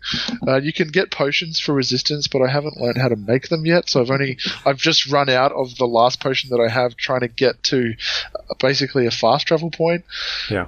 So uh, it's Are, are you sure your prey bug didn't just happen to come across to Zelda as well? Well, fuck, wouldn't that be the word? No, no, it was because you can bring up your inventory and you can see it. And it took me a while to learn that. I think actually Joby told me, but I forgot, and I had to relearn that. When there's, have you been in a storm yet with lightning? Yeah, once, and I think I got electrocuted. Yeah, so if you've got anything metal equipped, you get electrocuted. so, Yeah. so you jump in and you hope that you've got a stick, or you just unequip everything and you hope you don't run into a fight. And then you come across those kind of smaller little squid-like guardians just chilling out in the fields with the giant laser beam eyes. Have you fought them yet? Uh, they're made of like rocks or something. Yeah, yeah, yeah. They look like yeah, I just got. I remember when I stopped playing, I got to a part of the game where there was a bunch of them, and and I most started killing them. most of the ones I've encountered are stationary, and then you'll go into some section where they're like running. These, yeah, these ones are moving. fuck. like it's it's fucking it's really hectic, and I just feel so under equipped for so many fights in this game. Um, but you know, I really. It's so easy to just get back into it, you know what I mean? Like just to get back into that rhythm of exploration. And I'm actually run out of secondary quests at the moment. Not that I've done them all, like I just haven't unlocked hmm. anymore. And I'm back onto doing the main quest, which is a bit shit because half of the main quest, as I'm sure you are up to, is finding the fucking memories I only. I, I think I did one of those. Yeah, but if, if apparently if you want the proper ending, you've got to do all the memories and you've got to do the four divine beasts to get. Because I know Job got gypped on the ending because he hadn't done the memories. But um, I have found two of them so far, and I think that there's a system to finding them, but it, it seems to have stopped. So you've got to kind of got to stumble across this thing to find a hint for where they are. Yeah, But usually it's- like a picture, right? Uh, yeah, yeah, but like the, the picture's available all the time. But if you haven't been to those areas, you've got no fucking idea Yeah. what you're looking at, right? And I I would hope that like the, the two that I found, there's been a dude who I've done a little quest for, and then he said, "Hey, here's a tip for." But he doesn't say directly, but he's like, "Yeah, there's this thing that you might want to check out." And sure enough, it turns out to be a memory. Yeah. And I found him twice, and he moves around a bit, um, and so he's helped me find two memories. But I I stumbled on him both times, so now I'm reliant on unlocking new areas and stumbling on him maybe to f- help me find the other seven Yeah. or eight rather. Fuck. and then I'm hoping to find more side quests because, yeah, again, I feel totally underspec for what I'm trying to do in the main quest um, in terms of my armor and my health. And have you found the fairy yet? You probably haven't actually. The fairy fountain, I should say. Yeah, I did. Oh, okay. And so you, then she was like, "Go collect things" or something like that. I can't really remember. yeah, but uh, apparently, I, and I've done it once, but I can't remember which set of armor. You can use her to buff your armor. Okay. Uh, yeah. which is apparently a very good idea. Uh, but she, I can't remember what her currency is. She wants something, Is it tears or something like that? maybe. And then there's the whole Korok seed thing. Yeah, I heard about that one. Find that Maraca, like, but that's great because the more Korok seeds you find, the more you can upload, uh, unlock weapon, bow, and and um, shield slots. Mm. So that's super useful, all of them. So you kind of like, oh fuck, I've got to find more of these little invisible wankers, so I can find this dickhead with his maracas and get him to give me more slots. Because there's nothing worse than like your inventory is full. Because I just mash, you know, pick everything up, Yeah. Killed stuff, and then you got to go do some inventory management. So, like you were saying earlier with Darksiders, there's another uh, Zelda's another game that could benefit from a very quick comparison system or a Hmm. better one. Or an instant swap out system instead of having to go into your fucking inventory all the time. Yeah. And I still think the weapon degradation system is not right. Like you run out of like your weapon breaks in the middle of a fight and then it doesn't automatically switch to the next one. Like, what does that add to the experience apart from me pausing the game to switch to the next weapon? Like Yeah. that's and it, I don't like it doesn't actually stay in real time. It's not like it's not like uh, The Last of Us, you know, when whenever you're interacting with your backpack, you're still in the game, you're still real time. Like enemies can still attack you and shit. So there's a real risk reward to building something on the fly Yep. that might help you in a fight or might heal you. So you really want to do that before a fight, but you've got the option to do it. But it's it's tense. Like you maintain the tension. You don't feel like, oh well, I paused the game. So which weapon do I really want to have out now?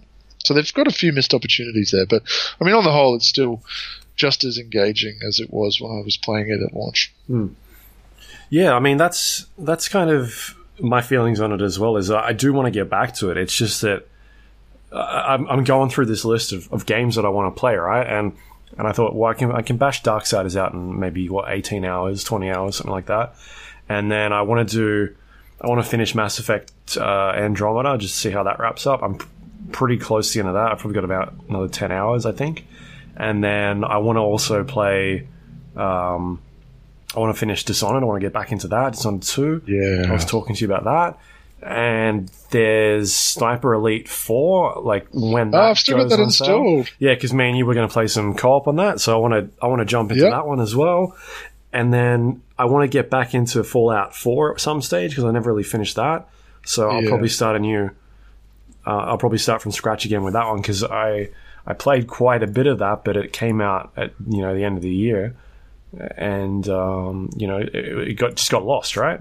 So Yeah, and, and the good thing about coming back to a game like that is you know that there's going to be all these mods that make it look so much fucking better. Yeah, but so I'm looking at my time played on that. I spent 35 hours playing it, but I'm probably gonna have to start again because I want to.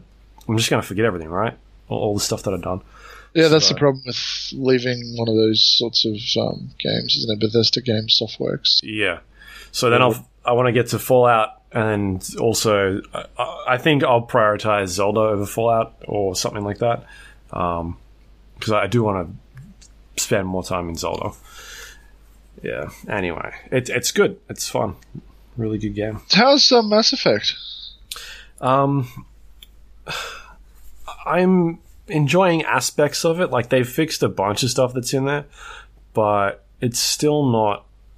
It is a letdown in terms of what like expectations were compared to the last couple of games. Did you play any of them? No, so this was my first one, and I got about four or five, six maybe hours in, and I'm, I just gave up. I'm like, this is this is not a good game. This is not good storytelling. These are not good characters, and the gameplay's not that great either. So why the fuck am I still playing this? Yeah, there's not. I, I would wouldn't suggest you keep playing it. Oh, that's sad. I Two was, hoping it got really fucking good. One I, I couldn't get into. Uh, Yeah, I hated one. Fuck, two I was good. Um, three was was also good. This it's just the overall story was let down. It- like the ending, I was like, ah man, Yeah. all right, fair enough. But otherwise, it was it was really good. Um, this one was just it's just was buggy, an- animation issues, story was all sorts of jank. Um, the combat wasn't great. The whole getting in your car and driving around and like, oh, you can't step outside because there's radiation and this planet is cold and this planet has it's hot outside. like all these different gimmicky things I would kind of throw at you um, to stop you from getting into certain areas is kind of stupid. But I just want to see where the story goes and how it wraps up. That's because I've invested so much time into it. Um, at this point, I just want to. I'm, I'm pretty much going through all the relationship quests at the moment.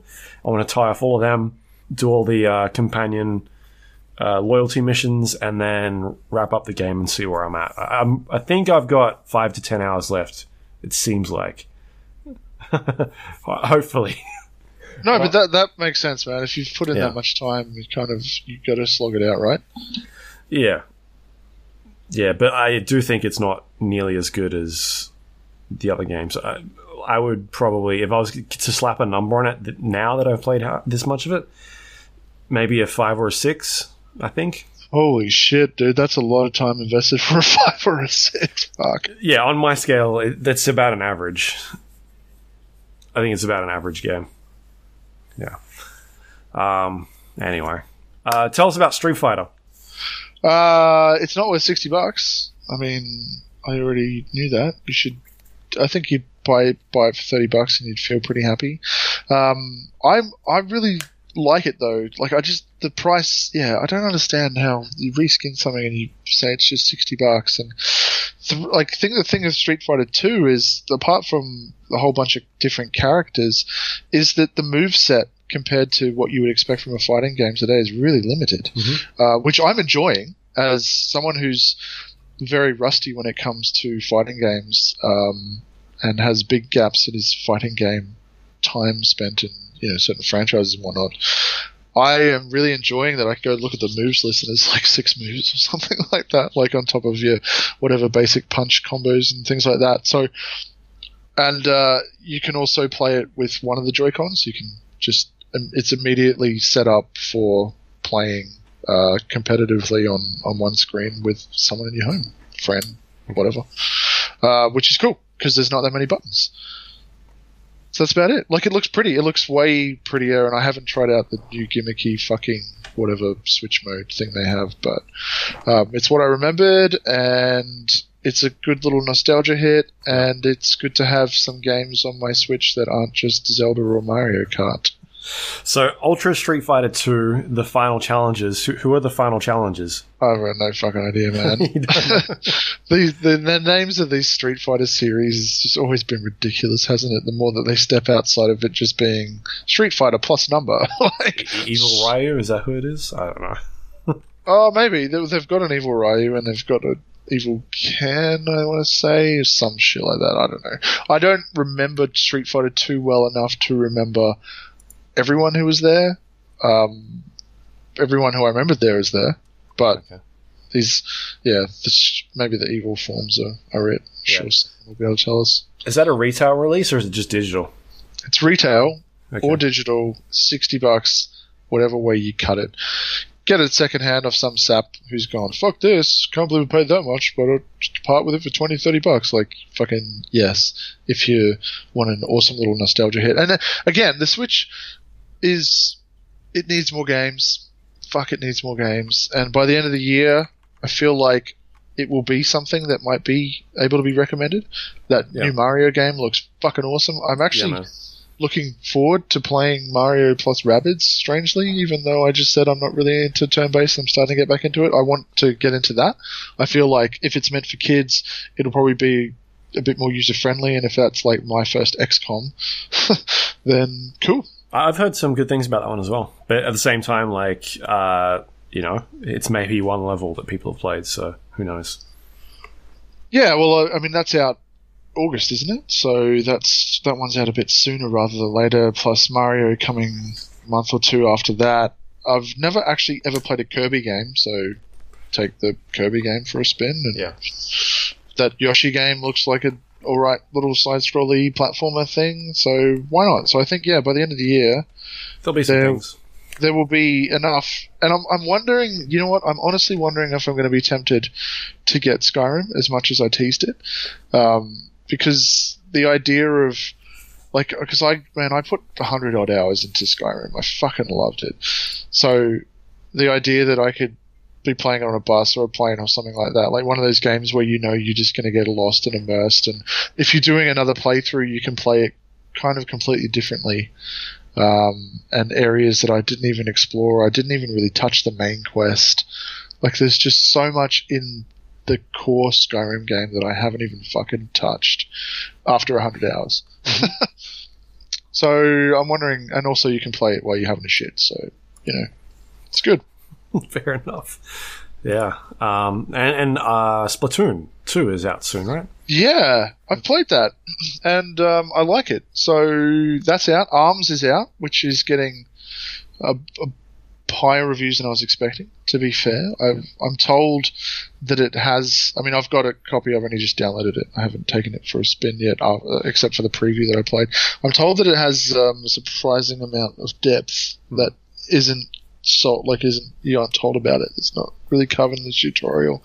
You kind of got to cover it. So I'm very interested to to have a crack at it after looking at what people have discovered online and seeing if it's something I could get into. It's, I mean, it's, an easy sell as a party game, right? Like someone comes Yeah. over and they're like, "Hey, you put something on the Switch." You know, you throw on Street Fighter, but you'd also throw on this game as long as you had a second set of Joy Cons, because I think it'd make a good drinking game.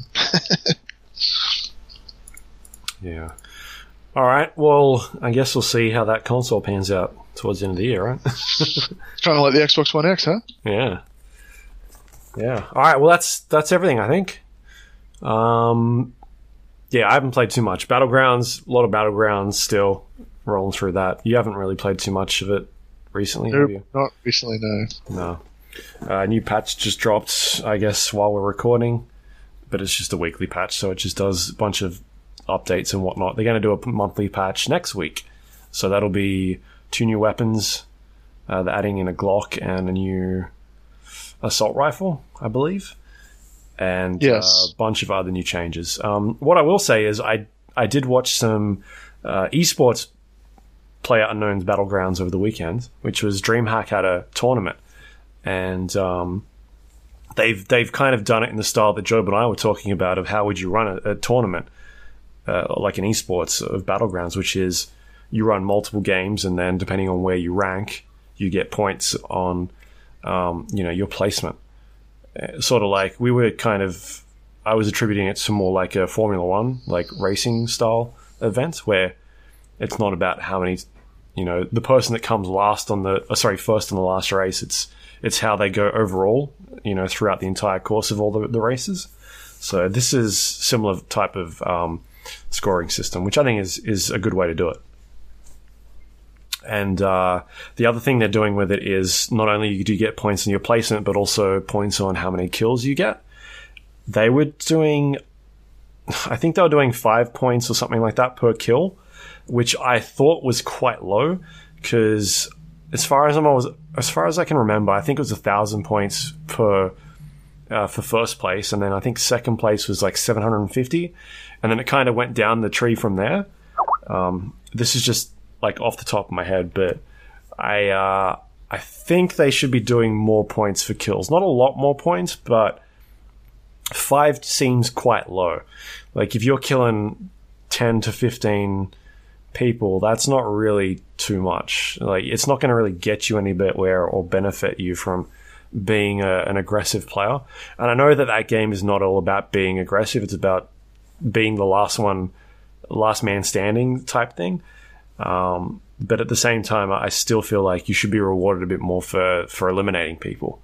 So, because um, there's really because re- at, a, at a certain point, it becomes a point of well, I can just kind of get into the middle of the circle and just camp it out, and you don't really need to be involved at all the game. You can just kind of sit there for 25, 30 minutes and not do anything and still get more points than someone that, that's out there and being active and, uh, you know, getting kills. So it, it doesn't really seem like the payoff is there at all, which I thought was, um, you know, not, not great in terms of scoring system. I think that they, there's still some tinkering they could do with that. Absolutely, because yeah. I think you've got two extremes with that game. You've hit the nail on the head with it. There's the Super Rambo version, which is probably not the best way to do it, um, and then there's the hide and seek yeah. version, which is also probably not the best way to do it. Just exclusively hide and seek, nor exclusively playing as yeah. Rambo. Like it's somewhere in the middle, and your personal pr- play preference or even uh, situational stuff, the RNG gods, the circle RNG will determine which one is the better hmm. uh, way to do it. Or if you drop somewhere and you find there's 40 other parachutes with you, like you're going to have a Rambo moment. or you're going to die. Like, yeah. I don't think you're going to survive that one hiding in a corner and, and not getting a loot and whatnot. Yeah, yeah. Um, but they had uh, they had the spectator mode, and um, and they had some commentators commentating. It was really interesting, like seeing that game start and where everybody kind of landed, and then the um, the camera operators like switching between players and and sorry, so this was actually a duos match, so uh, two people, so fifty teams all up, and you could see where everybody was landing on the map overall, and they could just click on a player and kind of zoom in towards them, or they could like zoom out really far and and get like an overall feel of where everybody was. And so when you would kind of see two teams that were near each other, they would then go, oh, let's go check out what's happening over here in the action in this part of the map, and and, and click on those guys, and then you'd see them in a firefight, and you'd watch them for a bit, and then one team would win, and they'd zoom back out of the to the map, and then be like, oh, all right, there's some action happening over here, type thing, and then jump into this area of the map. It was right, really a cool way of of watching how like this game unfolded and what was going on around. Um, and they, they were doing cool things like being able to you could see players through like walls they'd be highlighted so you can kind of get an idea of where people were in the close That's vicinity great. That's such um, a good idea. Yeah, so it'd be like, oh, there's someone, you know, there's a duo here, but there's also some guys hiding in their house, and you can see their name tags and their health, and and yeah, I, I think there's they're off to a good start of making this an esport or, or like a, a really cool way of allowing people to watch it. Um, you know, I sat there and watched an entire match, and I thought, yeah, this is this is fun. It's really cool to watch. And although there was some clunky bits in there, it's still got a bit of a ways to go. It's it's a really cool start. Um, you know, I watch Twitch players all the time playing PUBG. You know, I'll get home from work and um, I'll be having a bit of dinner. I'll just flick it on for a little while and just watch watch some people play. Um, yeah, so, I watch replays. The, yeah. the Twitch replays on YouTube, ironically, are um, always fucking entertaining. And I watch little tips videos occasionally, or what's changing the meta, patch stuff, weapons tips, or or even just sick plays. Like it's it's a game that is as well, maybe not as fun to watch, but it's a heaps of fun to watch and it's heaps of fun to play. Hmm. Yeah, so they've got the um, I, I, believe it's coming soon, like in the next couple of months. They're talking about the replay system and and being able to um, actually jump in after a game and see where everybody landed in your actual game. So like the 2D and 3D replay system, which would be really, um, really fun. I think it'll also allow people to kind of report cheaters a bit easier because you'll be able to see then, uh, you know, you from a person's perspective what is actually going on. Um, they they just need to do a bit of a better job of handling cheaters at the moment because I think they're quite slack. So. I Agreed, from what I've seen. And uh, if there's one thing that will kill a game, no matter how good it is, it's fucking cheating. Yeah, because that was something I brought up yesterday with, with our little group chat. Because we got uh, we our our squad got killed on Monday night in a really sus way, and I actually um uh, we were driving around in two cars and someone started shooting at the car we were in, but it we were getting hit, and something felt really off about it because I'm I'm trying to I'm driving this car and I'm like weaving in and out of stuff and um, just trying to like avoid fire, but it was an onslaught of just shots for about five or six seconds. And generally, when you're shooting one of those high powered assault rifles, you do it in like burst fire because you just you're not accurate with it um, unless you're prone on a hill with a like the heavy machine gun, which there's no recoil on that thing at all. But the the shots on this weapon that we were getting hit by a car, it was like constant, and every single shot was hitting. He, he had our car on fire within about three or four seconds, Sus. and um, and I'm also weaving like in and out and, and over hills and shit, and I'm just like, what? You hear me audibly say like, what the hell's going on? And the, my passenger's like, I don't, I don't know, something's not right.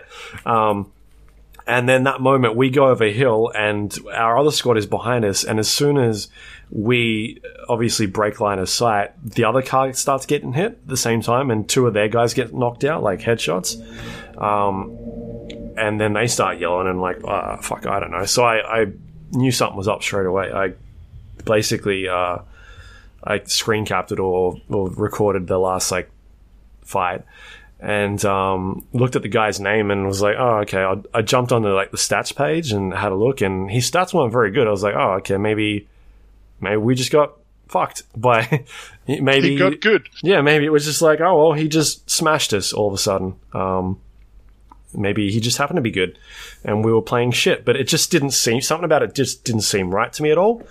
And then yesterday I was looking at the leaderboards again, and the dude that killed us all of a sudden was third place in Australia, and I was like, ah, okay, something's going on here. Yeah, that's He's right. uh, his kill death ratio has gone from like one point something up to seven, and he's now all of a sudden got a bunch of wins in a row. And I'm like, ah, okay, he's definitely cheating. Um, and I did a search for his name, and a bunch of other people had made videos on him on YouTube in the last couple of days. Like, okay, yeah, my suspicions were correct. He was definitely cheating. So, and it looks like the top out of the top five players in Australia at the moment uh, a couple of them are definitely cheating. You just need to look at their stats. Like the guy coming first at the moment, his name is Ready to Cheat or something like that, and he's got his kill fuck. death ratio is like 20. 20 Yeah, kills per death. Fuck being in a server with that dickhead. And it's just like, how? Like these guys should be gone by now. They shouldn't be at the top of the leaderboard for four or five days straight. The, their name shouldn't be there anymore. They should be banned, uh, back banned. Um, it just doesn't seem like they're on top of it for one of the most popular games that's running right now. Doesn't it have BattlEye?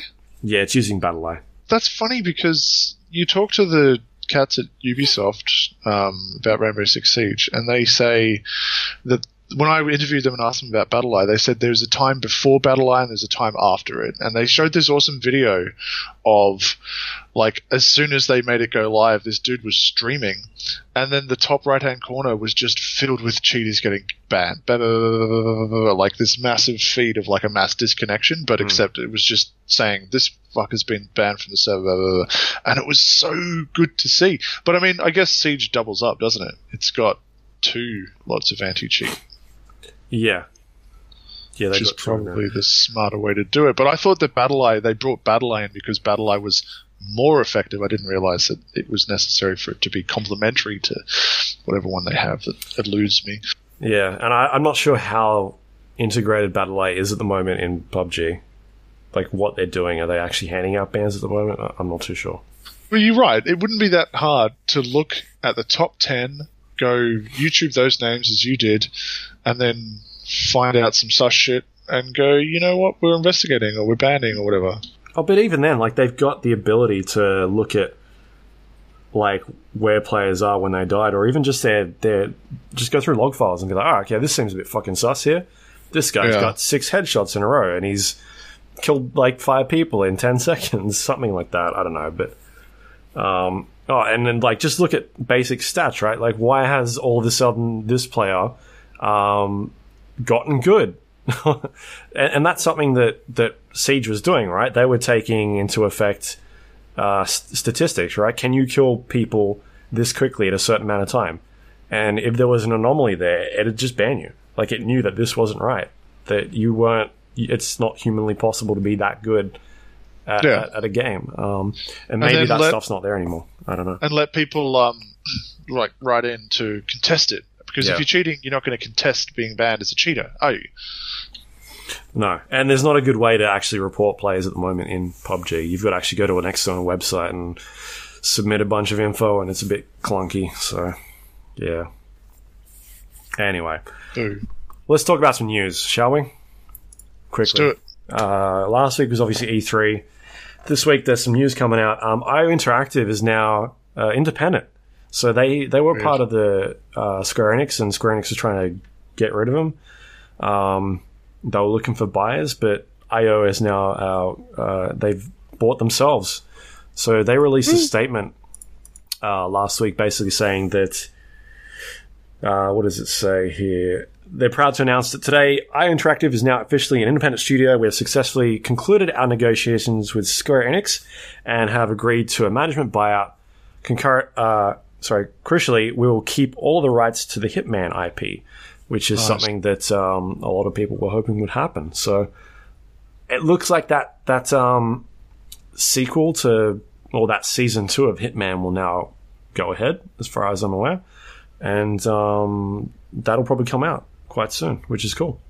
And maybe it'll be better. Not that it's saying it was bad, but like if they can do whatever the fuck they want, right? Like Yeah, it might be good. That last the well that the current Hitman game is is good. More of that is good. I'm all for it. Um, and the season stuff, the way they were doing it is really interesting as well by having like elusive targets and and um, you know different challenges and that sort of stuff. It was an interesting way of doing it. Um, so that. that's cool that they get to keep all their rights and and make some more some more games. So yeah, we'll see what happens with them.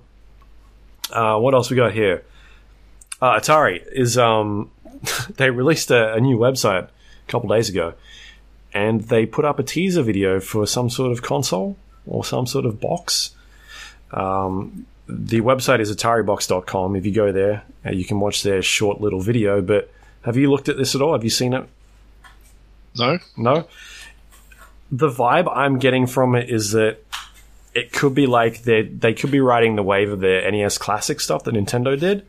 You know that really little box that they release and Yeah, here's that thirty games. shit. It sold like bananas, right? And Yeah, but it was um, shit. I never, I didn't play one. I did. um, It was terrible. Terrible. the word on the street is that Nintendo has stopped production on that one, and they're pushing for a new Super Nintendo one. Oh, that would should shit me because I would have to get it. yeah, I'd have to buy that one, which is apparently due out this year. And um, my guess is that Atari might be looking at that and saying, "Well, we can, we can do something similar, right? We uh, we made video games back then. I don't see them entering the console market, like in terms of how consoles are produced these days. It just doesn't make sense to me at all. Um, so that's why I feel them going for that nostalgia factor and, and putting something out that, hey, we used to make these awesome games. Now you can play them on this little box that looks like an Atari. Yeah, I don't know. I don't know if Atari games will hold up that well. Yeah, um, they are very, very old. Uh, but it's like if if they can charge a hundred bucks for it and pass off a hundred games or something like that, then yeah, it might be worth checking out. So let's keep strolling on through here. We've got uh, one that a lot of people were upset about. Take Two Interactive has sent out like a cease and desist letter to a um, like some uh, independent or some modders basically uh, for Grand Theft Auto who create a software called Open. I think it's called Open Four. It's like Open IV. I don't know really. I don't really know how to pronounce it or how they pronounce that. It's it's like a modding software where people can use to create their own mods for the Grand Theft Auto games, and um, they've basically come out and said we don't want you to use this anymore because, as far as we're aware, you're infringing on our property. And uh, yeah, they've copped a bit of backlash about this from the the Grand Theft Auto community. Um, Overwhelmingly negative on Steam. yeah, the Steam rating has dropped from basically a positive on like the overall rating to mixed now, and the recent reviews are now overwhelmingly negative. So it's it's actually brought down the overall review of Grand Theft Auto Five from all of this. Um, it's weird, right? That like Grand Theft Auto is you know high selling game, but I still see a lot of people playing Grand Theft Auto Five, not only online but like the mod scene as well. Like there's a lot of cool mods out there that that people are getting into, and and uh, I, I guess I'm in two minds of it. Like I- think that they're trying to protect the online scene because there is a lot of uh, I think there's stuff that you can buy in there and and there's still a lot of people that are playing it and they don't want people cheating and whatnot but at the same time it's also helping to sell that game. Like people are making mods and and uh, yeah it's just a weird spot to be in. I, I'm all for mods. I think I think people I think they're cool. Like we wouldn't have a lot of our games right now if it wasn't for mods Yeah, mod support is great, and doing like they they shit canned that Red Dead Redemption mod recently, didn't they? Cease and desisted that. yeah I'm not sure For there was a GTA Five mod that got cease and desisted, um, which was going to be Red Dead Redemption on PC. Because there's a good fucking chance we'll never get to see the original Red Dead Redemption on PC unless you stream it from your Xbox. Um, because and you can go back and have a look at this stuff, but the, apparently the code for the engine and the code for that game was just a fucking dog's breakfast. So I think it's unlikely that they would want to port it yeah to PC, and if they do release one, it'll just be Red Dead Redemption 2, right? Yeah. Yeah. Um, so yeah, they've basically come. They've said that they they're all for modding community, but they they want it restricted to single player content. They don't want to. Pe- they want people messing around with their online stuff because it allows people to inject malicious code and and do all sorts of things to the online aspect of the game. So they've they've sent out this this letter saying please stop. But at the same time, it sounds like they're working with the modding community to try and resolve it and figure out a better way of doing it. Um, so hopefully they can come to some sort of agreement or figure it out. I'm not too sure. Um, but yeah, that's something that's kind of developing and still going on. But it kind of sucks that this has happened. And the uh, the team, creative team behind that that modding software has come out and said, yeah, we're we're not gonna we're not gonna keep working on it. We're we're kind of uh, bowing down to their wishes, and we'll we'll keep uh we'll keep a low profile. You don't want to go up against Take Two. No, yeah, it's it's it's just sad. Just anti gamer, really, isn't it? Yeah, yeah. It's not it's not fun, but at the same time, you you can sort of see their a little bit of their point. Um, I don't know. It's a weird spot to be in. So. Anyway, uh, the last news story we've got here is Diablo 3 related. Uh, new patch arrives this week, which is no next week. Sorry, um, patch 2.6, and that's going to bring a nec- necromancer across the game, which is cool. He was one of my favorite characters from the second one. I enjoyed playing him. Are you much of a Diablo person? Not really. No, I did. Um, first Diablo game I really played was um, Diablo three, and only when it came out on uh, console. Believe it Yeah. or not. I mean, I had played it on PC at launch, and I didn't get into it. Um, probably was not the best time to play it. Yeah. but I played a shitload of it uh, when Reaper of Souls came out on PS4. Okay. Uh, same screen co-op. I had a lot of fun. Um, so I guess yes, I love the idea of playing more Diablo, but um, it's a bit of a time sink that one, isn't it? yeah, it is, and especially when everybody in your squad's going to be running around as the necromancer. Yeah, it's true. Yeah. Um, but yes, they're, they're putting in new new content. It's going to be paid content though. You have to put, uh, buy that one.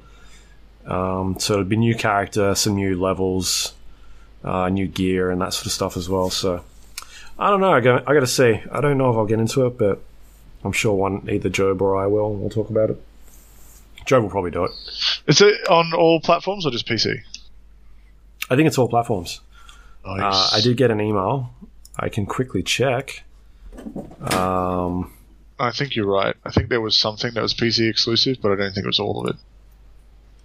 will be available digitally on PlayStation 4 and Xbox One. Nice. It- The email came through at a weird time. It was like twelve thirty at night. Blizzard sent it out. Yeah. All right, that's the news. Nice, nice, nice. All right, let's wrap things up. Get out of here. Um, what do you got? We we don't have any questions this week. I don't think so. We'll probably get to them next week when Job's Job's back. He's on holidays at the moment. I don't even know when he's back, which is Thursday. next Thursday. Yep. Really? So he was saying today, yeah. Fucking hell. That place isn't that big. What's he doing over there? Don't know. Must just be retiring or something. Yeah, that's strange. It's really weird. All right, uh, if you want to find more episodes of The Gap, you can do that on uh, iTunes, Android, Windows Store. You can find all the episodes on there. You can rate and review us. Helps other people find the show. Uh, you can also email us questions, which is the GA podcast at gmail.com if you want to do that. You can find us on facebook.com slash the GA podcast, twitter.com slash the GA podcast. Uh, our website, which is the GApodcast.com, has all the links, um, which is to all the past shows and some of the work we also do on there. I, I post occasionally, like my uh, Friday the thir- 13th review. I put that up on there. Goatee. Definitely not goatee. Um, Ah. We got a Discord channel. If you want to play video games with us, you can do that. The gapodcast.com slash Discord. It'll take you straight to our, our channel page and you can leave questions on there as well. We've got a couple voice lobbies um, where people are playing all sorts of different games. I think still PUBG is the game of choice at the moment, it seems like. Uh, Rocket League is on there every once in a while, but yeah, it's definitely PUBG all the time, every time. Um, but also, I want to thank our Patreon people as well, our Patreon members. They they launched a new website or an updated website the other day, um, and I think they're calling them members now, memberships. So thanks to everyone that supports the show. You can go to patreon.com slash podcast if you want to help us out. Helps for paying things like uh, hosting costs and server rentals and domains and that sort of thing. And uh, that's it. That's it for the show. So, Nate, you got much happening anywhere you want to pimp out?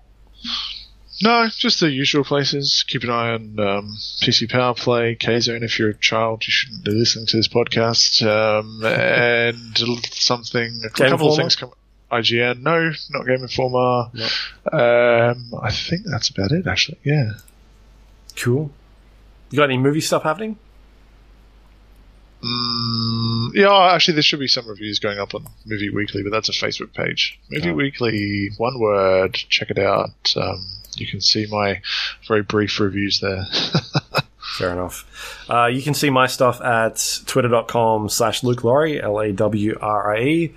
Otherwise, uh, Stevivor.com. Things go up on there occasionally. Um, as I said, the last one was Friday the 13th, the game. I didn't like it, but you should go read my review. Do it. And that's it. Um, that's the show. Nate, thanks for coming on. Thanks for having me. Uh, it's good to hear that you're still busy.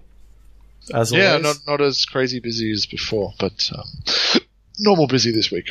yeah. Is there anything coming out that you're excited to play that you can think of? Fuck, man. No. I don't know. Um, actually, no. Let me check. Let me check. I've got a calendar for this sort of Oh stuff. dear. Well, just my regular calendar, and I just put game releases in. Oh. Uh, actually, Micro Machines is supposedly out in two days. World Series. I want to take that for a spin. wow. Pun intended. Uh, and then end of the month, Crash Bandicoot N. Sane Trilogy. I never played the originals because we never had an original PlayStation, so Okay. I wouldn't mind seeing what the fuss is about. Although I suspect that it hasn't aged particularly well. Yeah. Apart from that, Not much coming out, eh? July is just empty. July Splatoon 2 is Fortnite out on the 25th. I wouldn't mind taking Fortnite for a spin. Yeah, I got an email about that today or yesterday. Yeah, I think you got to pay to get access, but um, yeah, it is a bit Still quiet Check it out. Yeah. until August, August and then kicks off. Middle Earth: Shadow of War will be the first big one that I'm champing at the bit for. Oh, not Lawbreakers. When's that out? The eighth. No, I would I would like take to take that for a spin again. Actually, I hear that they've sped it up, which I think it needed, um, and I think that will change it quite a bit. Cool. All right. We should leave it there. We should get out of here. It's getting late. I, get, I gotta eat my uh, the rest of my dinner. Yeah, I've got to have dinner as well. Yeah. All right. Thanks Come coming on, Nate. Catch you later. Thanks, mate. Bye.